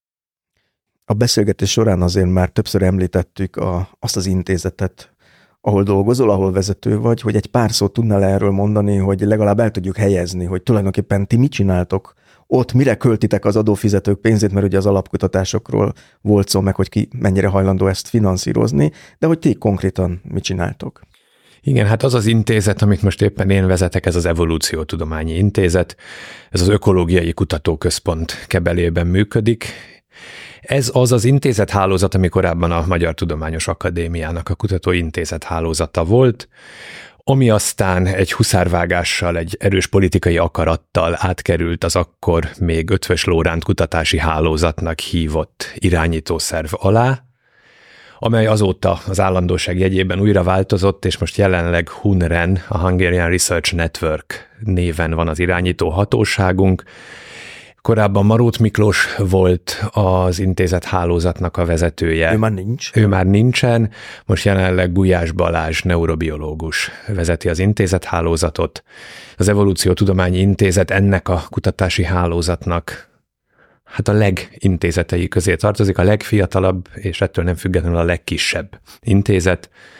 Ez 2019 nyarán jött létre, még a Tudományos Akadémia kebelében, egy új intézet nehézségeinek a jegyeit természetesen magán hordozza, hiszen még az építkezés, a bővülés fázisában vagyunk, de az azért már látszik, hogy az intézet főkutatási profilja, hogy a nevéből is fakad, és egyben az a közös hívószó, ami az intézet működését leírja, az az evolúció dinamika. Azonban ezt a legszélesebben kell itt ebben az esetben értelmezni. Foglalkozunk az élet előtti evolúciós folyamatokkal, tehát a kémiai evolúcióval, ennek kapcsán foglalkozunk az élet eredetével, tehát ezzel az első nagy átmenettel, hogy hogy jött létre az élettelemből az élő anyag, vagy az anyag élő állapota, ahogy ezt Szent Györgyi Albert hívta. És innentől kezdve tulajdonképpen a teljes ö, spektrumát vizsgáljuk az evolúciós folyamatoknak, mindazokat a hagyományos élőrendszereken működő evolúciós folyamatokat, a nagy komplexitás növelő hirtelen változásoknak, az úgynevezett nagy evolúciós átmeneteknek a történetét, de egészen a humán populációban, illetve a fejlettebb élővilágban előforduló kooperációs és kommunikációs folyamatoknak az elméletét ugyanúgy vizsgáljuk. Nálunk van Közép- és Kelet-Európa egyetlen evolúciós robotikai laboratóriuma, Ó, ez izgalmas. Ahol robotpopuláció, kölcsönható, félautonóm, ilyen kis hatkerekű robotokon vizsgáljuk azt így a valós fizikai környezetet és annak a nehézségeit is implementálva, hogy a kooperáció és a kommunikáció hogy tud együttesen fejlődni. Ugye ez már egy kicsit közelebb van a valósághoz, hiszen legalább a valós fizikai térben történik, viszont föl tudjuk gyorsítani a folyamatokat ezáltal. És emellett foglalkozunk olyan területekkel is, és nyilván ennek a hasznosságát indokolni sem kell a leginkább érdeklődő laikus számára sem, ami a klímaváltozás hatására bekövetkező kórokozó elterjedési területeknek a hatásával foglalkozik, tehát annak a hatására, hogy megváltozik az éghajlatunk, bizonyos kórokozók új területen tudnak megjelenni. Ennek közvetlen és nagyon direkt népegészségügyi vonzatai is vannak. Ez az ökoepidemiológiának nevezett tudományterület. Erre már egy kísérletes labort is jelenleg állami támogatásban a Nemzeti Laboratórium program keretében építünk föl, és ilyen kórokozók evolúciós ökológiájának a vizsgálatával is foglalkozunk. Tehát látható módon az elmélettől a gyakorlatig, a legegyszerűbbtől a legösszetettebb rendszerekig nagyon széles területtel foglalkozunk. A közös hívószó az, hogy mindenhol valahol az alatta lévő evolúciós dinamikák hajtják azokat a rendszereket, amiket mi vizsgálunk. A ti projektetek ez a szúnyog számlálás is, vagy ez egy másik Az intézet? az ökológiai kutatóközponton belül van, de az éppen egy másik intézetünk. Mi főleg a kullancs terjesztette kórokozóknak az elterjedésével, illetve ennek az elterjedés változásával foglalkozunk, illetve általánosan foglalkozunk azokkal, hogy milyen olyan proaktív lépéseket lehet megtenni, mert mindig a követő üzemmód a legdrágább. Mindig az a legdrágább, és mindig az a legnehezebb, amikor már itt van a baj, és ott kell csökkenteni annak a hatását, hogy hogy lehet az evolúciós és az ökológiai tudást fölhasználva, és itt azért összecsúszik a általában lassúbbnak gondolt evolúció és a gyorsabbnak gondolt ökológia, hiszen ezeknek a kórokozóknak az életideje borzasztó rövid. Tehát ezt evolúciós ökológiának lehet inkább hívni, a két időskála összecsúszása okán. Tehát avval foglalkozunk, hogy hogy lehet olyan előrejelzéseket, evolúciós és ökológiailag megalapozott előrejelzéseket tenni, amely alapján már preventív módon lehet ezekhez a kérdésekhez nyúlni, tehát nem is konkrétan egy adott faj vagy fajcsoport által, mint vektor által terjesztett kórokozókról, hanem egyáltalán hogy lehet globálisan olyan cselekvési terveket megfogalmazni, amelyel már a baj előtt lehet megelőzni azt, hogy nagy probléma tudjon kialakulni. Tehát mondjuk a kullancs esetében ez mit jelent, hogy ne menjünk az erdőbe? Vagy... nem, természetesen nem erről van szó. Arról van inkább szó, hogy mik azok a jelek, amik mutatják azt, hogy itt van valami. Tehát ezért van az, hogy mi például az a kollégám, aki ezzel foglalkozik, ő folyamatosan bizonyos fajta kullancsokat, ilyen Citizen Science program keretében kér azoktól a kutya, ló és egyéb tulajdonosoktól, akik ilyennel gyakran találkoznak, hogy küldjék be neki, ők meghatározzák, hogy milyen kórokozók vannak benne. Ezzel lehet azt vizsgálni, hogy milyen elterjedési profilja van ennek, hogy hogy húzódik ez föl délről folyamatosan egyre északabbra. Ennek a tempójával lehet akkor már előrejelzést adni arra, hogy ami most még egy-egy sporadikus eset, az később milyen tempóval vagy milyen sebességgel válhat már súlyos vagy akár nagyobb volumenű problémává. Ha már említetted itt a Krausz Ferencet, az ő nyilatkozataiban nagyon fontos szerepet kapott az egyetemi, tehát a kutató élet előtti általános oktatásnak a fontossága, tehát például a gimnázium oktatás, és azok a kutatók, akik, akik most nemzetközi elismertségre tesznek szert, vagy úgy, hogy egy nagyon rangos labban publikálhatják az eredményeiket, vagy éppen úgy, hogy Nobel-díjat kapnak, hát azok nem most kezdték el, ugyanúgy, hogy gondolom a te érdeklődésed is kb. iskolás korodba kezdődött, amikor, amikor ezek szerint ott volt tehetséggondozás, volt, aki észrevegye, volt, aki ápolja ezeket. Most innen-onnan azt lehet hallani, volt ilyen cikk is, hogy a Krausz Ferenc, ahová járt gimnáziumba, ott már nincs fizika tanár, tanár hiány van. Tehát úgy érzem, mintha itt kezdene összeomlani valami. A, a múltból élünk még, most ö, ö, kutatók még 30 évvel ezelőtt kezdték megszerezni azt a tudást, ami, amit most hasznosíthatnak, de mi lesz a következő generációkkal Magyarországon? Ez nagyon nehéz megmondani, nincs igazi átlátás, amivel nem elütni akarom a kérdést, és próbálok rá válaszolni. Talán az átlagnál mégis több van, mert nekem van egy hobbim, az, hogy gimnáziumba tanítok. Tehát most már csak tehetséggondozás. Ez most már a harmadik vagy negyedik hobbid, amit előkerül. Hát, Asztalos orgonaépítő. Az orgonaépítés azt nem tekintem hobbinak, Gimnáziumi tanulás. nagyon szeretek gimnáziumba tanítani, mert az a korosztály egy rettenetesen érdekes. Az, az, az, az óvodás korosztály és a nagy gimnazista korosztály a két legérdekesebb korosztály nagyon lehet hatni az emberekre, lehet jó értelembe vett fanatizálni, és, és nagyon okos gyerekek vannak, tehát okosak a gyerekek, nem nincs olyan, hogy most bezzeg a mi időnkben, nem ugyanolyan okosak, mint mi, vagy talán okosabbak. Csak máshogy kell egy kicsit hozzájuk fordulni. Szóval és átlátásom nagy nincsen, de azt valóban látom, hogy a közoktatásnak a működőképessége, hát mindig szokták mondani, hogy a működőképesség határán van. Én ezt nem szeretem ezt a szót használni, mert ez nagy hajóborzasztó lassan süllyed el. De folyamatosan romlik. Tehát saját gyerekeimen is, és saját gimnáziumomban is, ahol tanítok, ott látom, és az egyetemen is tanítok, ott kötelességszerűen szinte ott is látom, hogy bizony emberhiány és pénzhiány kombináltan jelentkezik ebben a rendszerben. A pénzhiány elvileg megoldható lenne egyik napról a másikra, erre se látom a szándékot, legfeljebb a szavak szintjén, majd talán beérik. Az emberhiány viszont nem, hiszen ha most ketten jelentkeznek fizikatanár szakra, hát most mondtam egy számot, lehet, hogy hárman, de egy jegyű a szám, uh-huh. és abból mondjuk egy elvégzi, de tegyük fel, hogy mind a kettő elvégzi. Az se garancia, hogy elmegy mind a kettőt tanítani. De ha el is megy, évente mondjuk 60 fizikatanár megy nyugdíjba. Tehát ebből következően már ha most lépnének az ügyben, hogy vonzóvá tegyék a tanárpályát, és nem látom az ez irányú törekvést, akkor is 5-8-10 év múlva kezdene el valami pozitív irányba változni. Tehát már van egy kiesésünk. Mindenképpen van, hát a fizika tanároknak nem tudom hány százaléka nyugdíjas. Tehát ők bármikor mondhatják azt, hogy akkor én most nem tanítok, vagy egyszerűen nem tudok tovább tanítani. Az, hogy bemegy a technika tanár, hogy a fizika órát csönd legyen, és valahogy kibekkeljék, ez nyilván nem megoldás. Az sem megoldás, hogy innentől kezdve természettudomány néven tanítjuk a tárgyakat, mert akkor elvileg egy tanár elég hozzá, mert még olyan tanár sincs, nem beszélve arról, hogy nem biztos, hogy ez célszerű. De ha csak a természettudományokra szűkítjük le, az egész nyugati kultúrában csökkenőben van a természettudományok ázsiója. Ez mit tudom? Valószínűleg azért, mert volt egy hurrá optimizmus. Az 50-es években, ahogy mesélik, a fizikus szaktól szálkás deszkával kellett távol tartani a hallgatókat, mert írzatos vonzereje volt, mindenki azt látta, hogy itt van a világ problémájának a megoldása. Atomenergia, fúziós energia, energiaelosztás, aztán később, hogy új gyógyszerek, új medicinák, és kiderült, hogy rettentő sokat javított mindez az életünkön, de hát persze nem oldotta meg a problémákat. És akkor jön a kötelező kiábrándulás, mondván, hogy akkor jaj, hát ennyire vagyunk képesek. Azt nem vesszük észre, hogy száz év alatt másfélszeresére nőtt a várható élettartamunk, hogy itt a világ szerencsésebb felé nincs éhezés, jó minőségben tudunk élni, ezt úgy tudomásul vesszük, mert ez jó, és akkor úgy vagyunk vele, hogy de még nincs rákgyógyszer.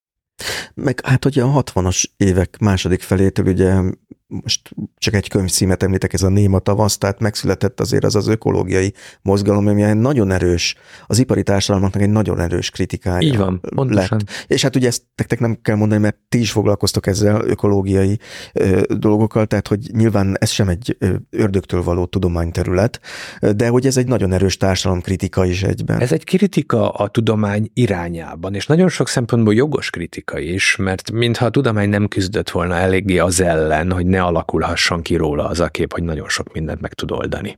Jobban kellett volna hangsúlyozni azt, hogy korlátosak a tudománynak a lehetőségei, hogy ne keltsen a tudomány túlzott várakozás saját magával kapcsolatban.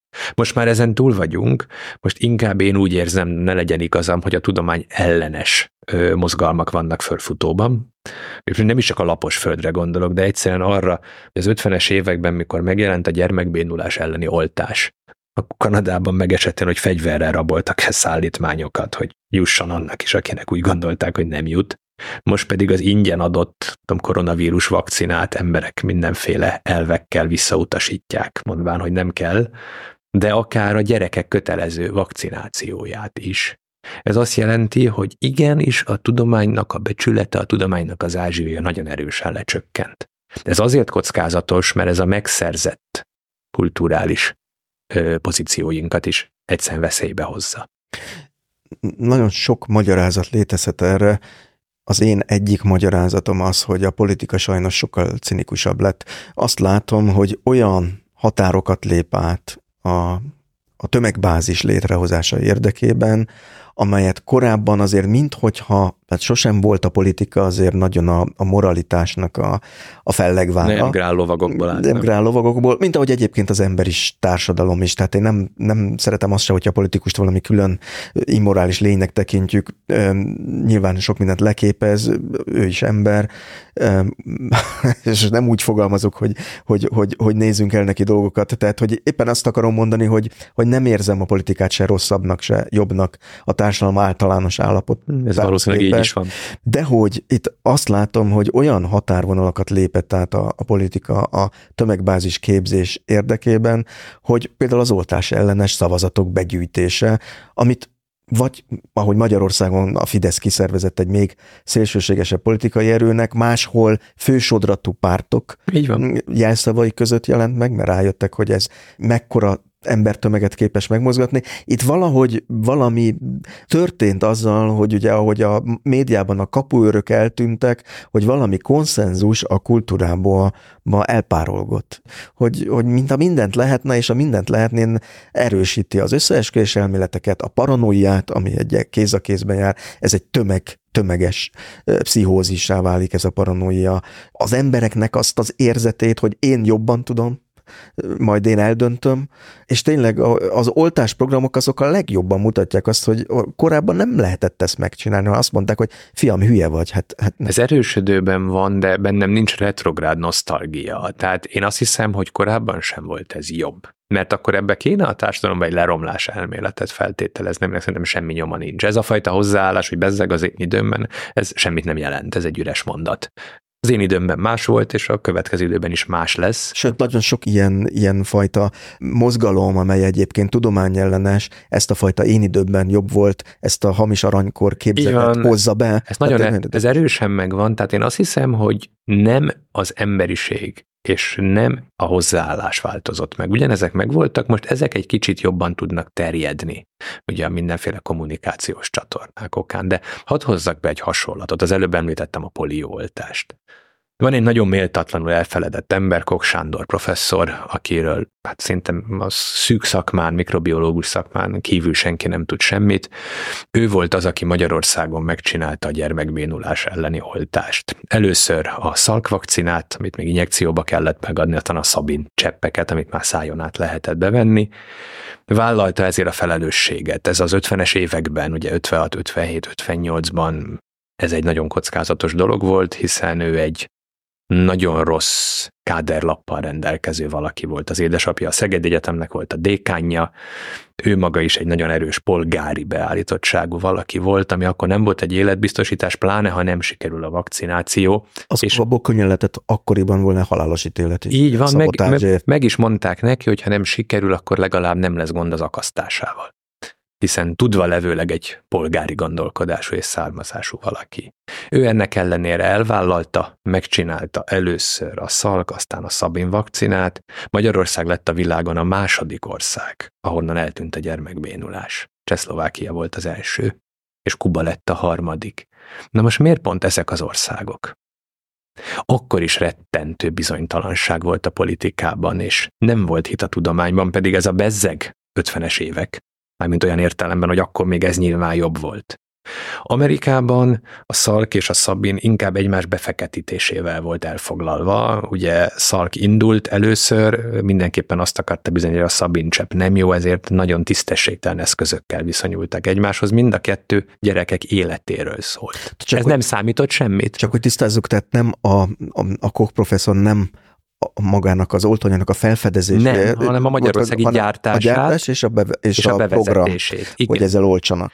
Hm. És akkor Amerikában, ahol ugye nyilván előbbre jártak, nem tudtak egy országos oltási programot megszervezni, mert a Szalk és a Szabin is vitatkoztak egymással, és mind a mellett az államok sem vállalták a felelősséget mindezért. Szabin felajánlotta a Szovjetuniónak a gyártás technológiát. Szovjetunió azzal utasította el, hogy ő nem hagyja kapitalista termékkel megmérgezni az ő saját embereit. Vegyük észre, egy jó működő technológia volt. Tehát a koronavírusos hiszti semmiben nem különbözik ettől, vagy a vakcina hiszti. És miért ebben a három országban vezették be? Azért, mert ez a három ország, ez virtigli diktatúra volt. Itt azt mondták, hogy a jövő hónap 1-től 12-ig az összes korosztályos gyereket beoltjuk. És akkor ez így történt.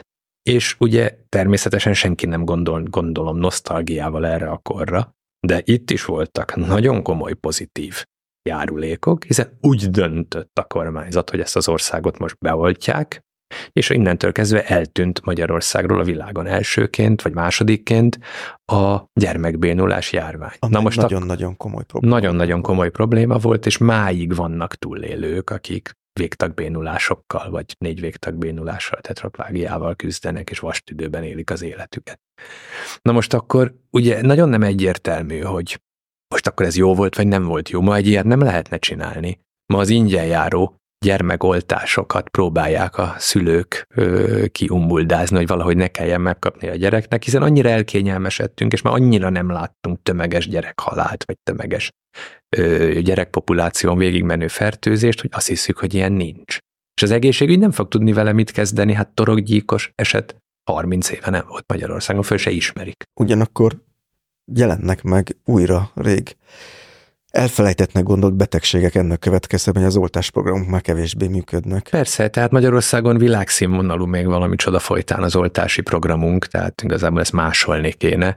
És ezért mondom, hogy nem érdemes nosztalgiázni, mert ez egy nagyon kétélű dolog. Ugyanazok a problémák megvoltak, és annak ellenére viszont, hogy egy despotikusabb rezsimben éltünk, nagyon sok előnye is volt ilyen értelemben népegészségügyi szempontból. Tehát se a retrográd nosztalgiának, se a teljes elvetésnek nincs létjogosultsága, ezért érvelnék inkább amellett, hogy semmi nem változott, csak a kommunikációs csatornák szélesedtek ki.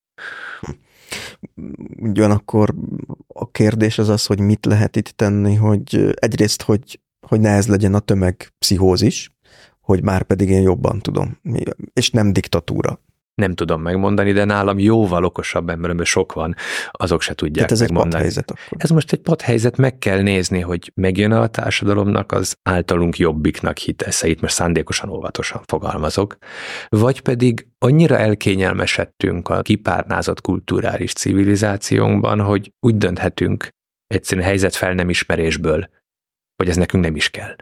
És akkor persze ki fogunk esni, és észre fogjuk venni, hogy a kő kemény és hideg de akkor lehet, hogy már nem fogunk tudni visszamászni. Mondhatjuk a szemléletformálás bűvszavát, de ez egy rettentő nehéz dolog, és ilyen oktatással pedig, ami most van, nem kimerem mondani azt, hogy félig meddig lehetetlen. Ami egy nagy dilemma ugyanis, mert ahogy én látom, megint csak laikusként egyre komplexebb tudásra van szükség ahhoz, hogy valaki akár az alapkutatásokban, akár az alkalmazott kutatásokban most, most tekintsünk el attól, hogy van ez az innovációs kényszer, eredményeket tudjon elérni, tehát mondjuk ahhoz, hogy egy mesterséges intelligenciát föl tudjon használni a kutatásai során, rengeteg szakterületen kell, vagy többféle szakterületen kell otthon lenni, és ehhez képest, ahogy mondod, nem nagyon van jelentkező arra, hogy ezt akár ezen az úton elinduljon, legalábbis a magyar oktatás tekintve. De nem, nem csak Magyarországon, Nyugat-Európában és az Egyesült Államokban is, sőt már távol-keleten is egyszer ezeknek a szakoknak a vonzereje csökken. Tehát alapkutatásra nagyon kevesen mennek, részben azért, mert a társadalmi presztízse kicsi, és ettől nem függetlenül nyilván ilyenkor az anyagi megbecsültsége sem különösebben nagy. Ezzel szemben viszont az én teljesen szubjektív véleményem szerint a világ egyik legérdekesebb dolga, tehát ez kárpótolja az embert azért, hogy nem keres annyit, mint egy jó villamosmérnök, és nem is irigylem tőlük azt a pénzt természetesen, mert én meg nagyon sokan azzal foglalkozunk, amit nagyon szeretünk csinálni, és mindig újat alkotunk, és ennek azért egy nagyon komoly öröme van. A fölismerésnek, a rájövésnek, az aha élménynek, annak, hogy egy elv működik, annak, hogy ezt mások kísérletileg igazolták, az, hogy meg tudtunk válaszolni egy kérdést, vagy hogy olyan kérdéseken gondolkozunk, ami a világegyetemben teljesen unikális, mondjuk, hogy jött létre az élet. Szerintem ez olyan rettenetesen szép dolog, hogy az anyagi megbecsültségtől függetlenül is az ember ezt persze tághatárok közt, de örömmel csinálja. De az, hogy nem vonzó a dolog, mert bizonytalan a perspektíva, ezek nem feltétlenül nyugdíjas állások, mindenhol egyre kevesebb a pénz, állandóan pályázni kell, állandóan igyekezni kell, mint a pólókapus, hogy a felszínen maradjunk, azért is folyamatosan taposni kell, ö, már a jó értelembe, tehát erőlködni kell. Ez sokak számára nem teszi vonzóvá ezt a dolgot, és lehet, hogy az így meg nem termelt alaptudás az 20-30 év múlva hiányozni fog. Nem fogjuk tudni, hogy ez hiányzik, de érezni fogjuk a hiányát. De nem is emiatt nem jönnek szerintem az emberek ebbe a területre, mert akit érdekel viszont, akinek sikerült fölkelteni az érdeklődését, annak az örömét meg fogja hozni az, hogy ő alkotó munkát végez. Akár asztalos lesz, akár tiszkovács, akár elméleti fizikus. De nem tudjuk megmutatni, hogy érdekes. És szerintem ez csökkenti az utánpótlásnak a számát. És akkor arra nincs ötleted, hogy mind lehetne változtatni, hogy ez ne így legyen? Ehhez megint nem vagyok elég okos, de nyilvánvalóan az oktatásnál kezdődne a dolog. Tehát ha rajtam múlna, én se tudnám megoldani, hiszen emberek hiányoznak, kiképzett emberfők hiányoznak. Legalább azokat vissza tudnánk csábítani az oktatásba, akik azért mentek el, nem azért, mert nem szeretik a gyereket. Olyan pedagógus is van, azok általában pályán maradnak, hanem olyanok, akik tényleg szerették. Így van, így van, bestekölyke. Tehát akik tényleg szeretnek tanítani, de van két-három gyerekük mondjuk, és férfiként családfenntartóként úgy érzi, hogy az nem járja, ahogy nem tudom, karácsony nem tud egy legó készletet venni a gyereknek, és ezek most nem elméleti, vagy nem demagóg, ezek valós történetek. Én tudom, hogy mennyit keres egy tanár, mert dolgozom a közoktatásban. Ebből következően, ha ezeket vissza tudnánk hozni, ez már valamit enyhíthetne.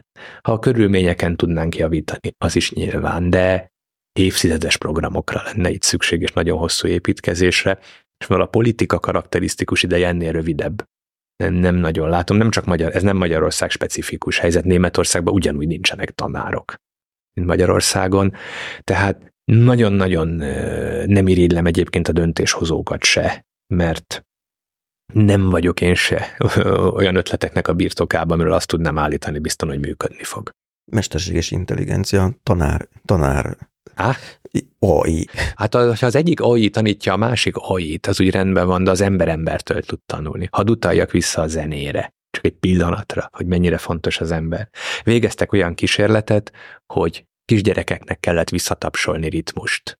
Kimutathatóan pontosabb volt a visszatapsolás, ha nem egy szalagról játszották be, hanem egy ember tapsolt előre. De pont ugyanúgy. Ez megint az érzelmi kötődés? Biztos, van? persze, hát társas lények vagyunk.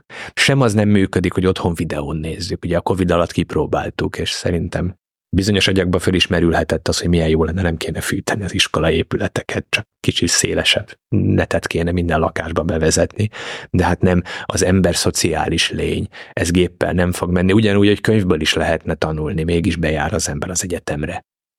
azért, mert embertől tanulni egészen más, mint könyvből, és biztos vagyok benne, nagy skálájú kísérletek nincsenek, de hogy az AI-tól vagy a machine learning-től tanulni ugyanolyan hallára ítélt vállalkozás. Ilyen szempontból te a távoktatásban sem bízol annyira a hegyetemek esetében? Nem, nem, olyannyira nem, hogy tehát én végigcsináltam a távoktatásos időszakot gimiben is, egyetemen is. Avval kezdtem, hogy vettem egy óriási nagy ilyen fehér filces táblát a dolgozószobám falára, avval szembe betettem egy kamerát, hogy legalább azt imitáljam, mintha egy tábla előtt állnánk, és kiderült az eredményekből utána, hogy mindent megtettem, avval együtt is, és kollégák is nyilván az országban mindent megtettek, nagyon gyengék lettek az eredmények. Tehát önmagában az, hogy ugyanaz az ember ugyanazt mondja, de így sterilen, ember nélkül ebből már látszik az, hogy az eredmény gyengébb, a tudás kevésbé ült be, és kevésbé vált alkalmazható. Van, most még ebből az embert a kamera mögül is kivesszük,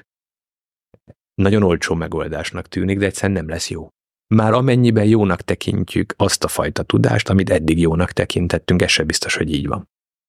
És egy nagyon-nagyon frivol és ostoba átkötéssel fogok visszagyalogolni egy kicsit a beszélgetés elejére, hogy, hogy próbáljunk mindent akkor bezárni, lezárni, legyen íve, hogy jó, akkor AI nem, de lehet képzelni egy olyat, hogy majd gyártunk tanárt, mert hogy te az élet keletkezésével foglalkozol, van arra a tudománynak elképzelése lehetősége, hogy egyszer mi is tudunk majd itt a Petri csészében, ahogy a 19. században gondolták, létrehozni életet, és ezzel ezt a titkot megfejteni? Olyannyira van, hogy tulajdonképpen amivel mi foglalkozunk, az nem csak az, hogy hogy jöhetett létre az élet. Hiszen a, konkrétan a te, te kutatóintézeted. Igen, igen, tehát az, hogy hogy jöhetett létre az élet, azzal foglalkozunk, ez tulajdonképpen, ha erre tudunk egy plausibilis forgatókönyvet adni, onnantól közben semmi akadálya nincs, hogy valaki ezt a laborban nagyon sok technikai problémát leküzdve megpróbálja megcsinálni. Tehát nem tudom, hogy milyen messze vagyunk attól, hogy mesterséges módon hozzunk létre életet. Lehet, hogy nagyon, lehet, hogy nem olyan nagyon. De semmi akadálya nincs annak, hogy azok az elméleti áttörések a közeljövőben akár, vagy a távolabbi jövőben megszülessenek, ami ad egy plauzibilis evolúciós utat, utána annak sincs semmi elvi akadálya, hogy ezt az ember a vegykonyhájában maga megtegye, tehát hogy utána a laborban ezeket meg lehessen csinálni.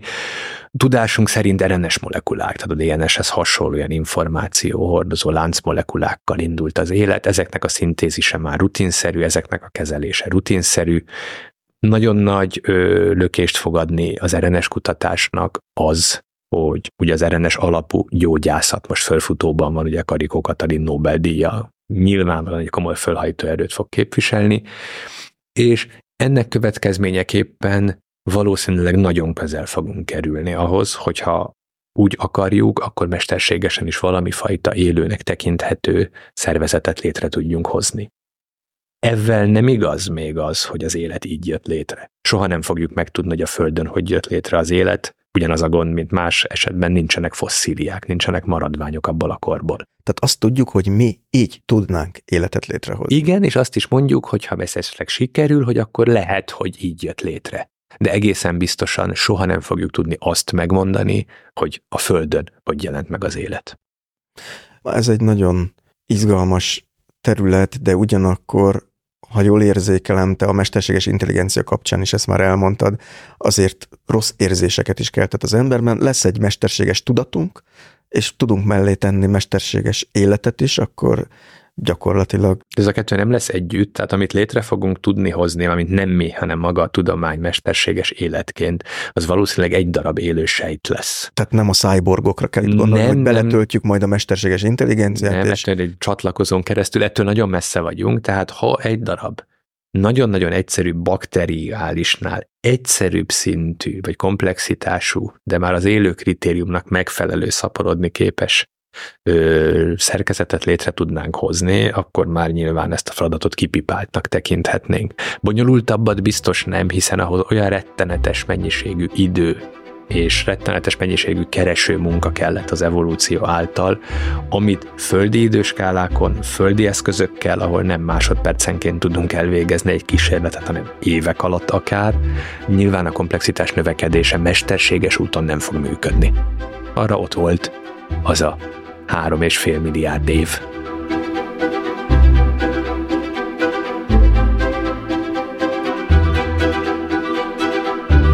Ennyi volt mára az Élet meg minden, legalábbis ami ezt az epizódot illeti. Ez az adás is a hallgatók támogatásával készült. Ha támogatni szeretnéd a podcastot, megteheted a Patreonon. Linket találsz ehhez a műsor honlapján, amelynek címe az életmegminden.hu. A műsor végén pedig hallgass meg kérlek a további szponzorok egyébként hasznos ajánlatait.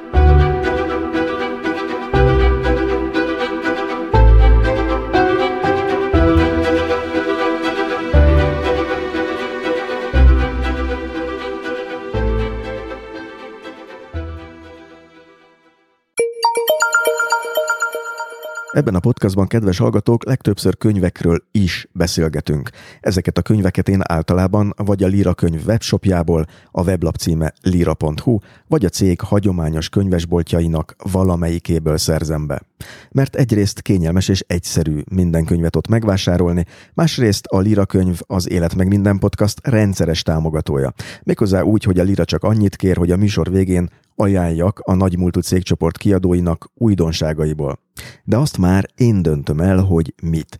Így itt csak olyan könyv szerepel, ami engem érdekel. Ebben a hónapban pedig nagyon is érdekelt, hogy lehet-e olyan történelemkönyvet írni Magyarországról, amely nem azt vizsgálja, hogyan különül el egy határait védő nemzeti közösség, hanem hogy miként kapcsolódik történelme során milliónyi szállal az egyre nagyobbra nyíló világhoz.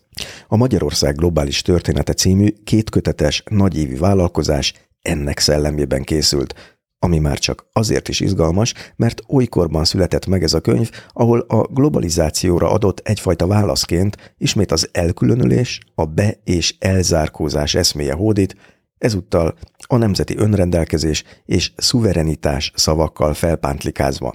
A Lacó Ferenc, Vadas András és Varga Bálint szerkesztésében megjelent két könyv 159 szerzőt vonultat fel, és olvasmányos, eredeti megközelítésű fejezetekben követi végig a magyar történelmet a honfoglalás előtti időktől egészen közelmúltunkig. Ezek a fejezetek olyan jellemző epizódokat dolgoznak fel történelmünkből, amelyek érzékletesen mutatják be, hogy az előszó szavait használva Magyarország az évszázadok során milyen módokon volt része a világnak. A budai könyvipar nemzetközi kapcsolatai és az európai nyomdászat reneszánszkori hálózata, a török hódoltság alatti tolmácsképzés épp úgy téma lehet, mint a paprika használatának elterjedése Európában és Magyarországon. A paprikát taglaló fejezetből idézek egy bekezdést, ami igazán érzékletesen megmutatja, miért egyszerre hasznos és érdekfeszítő ez a szemléletmód. Íme. A magyar nyelvű nyomtatott szakácskönyvek eleinte nem vettek tudomást róla. Első releváns említése egy Kassán 1826-ban kiadott szakácskönyvben található, amelynek címe minden háznál használható közönséges és legújabb nemzeti szakácskönyv, és amely némileg ironikus módon Anna Hofbauer 1825-ben Bécsben kiadott német nyelvű szakácskönyvének fordítása. Az itt leírt gulyáshús receptben már használnak paprikát török bors néven, zárójelbe téve a paprika szót. Anna Hofbauer az eredetileg 1819-ben kinyomtatott a Takarékos prágai szakácsnő című szakácskönyvből vette át ezt a receptet, a prágai szakácsnő pedig feltehetőleg a Hesperus című prágai német nyelvű folyiratban olvashatta a gulyás készítésének e módját 1813-ban. Ugyanitt jelent meg ugyanis Skolka András, evangélikus lelkész, mezőkövesdről szóló történeti topográfiai munkája, amelyben a gulyás receptjét is leírja. A kör tehát itt bezárul. Persze nem minden esetben van ez így. A Magyar László világutazóról szóló fejezetben például azt olvasom, ő soha nem tért haza Magyarországra. Az ő kalandos élete során a Kongó folyón is vezetett veszélyes expedíciót, közel egy időben azzal, amikor a skót David Livingstone a térségben tevékenykedett, és jócskán megelőzve a belga zsoltba állt Henry Morton Stanley-t, Stanley és Livingstone is egyébként Joseph Conrad a Sötétség mélyen című regényét inspirálták, amit aztán Coppola dolgozott fel, a cselekményt Vietnámba helyezve Apokalipszis Most című filmjében. Megjegyzem, Magyar László kongói expedícióinak idején Magyarországon éppen az 1848-as forradalom és szabadságharc zajlott. Talán ennyiből is kiviláglik, hogy ez a könyv az olykor rejtett összefüggések lebilincselő tárháza, az olvasó pedig kedvére csemegészhet a történetek között. A Magyarország globális története című kétkötetes munka a Korvina kiadó gondozásában jelent meg. A könyvajánló a Líra könyv támogatásával készült.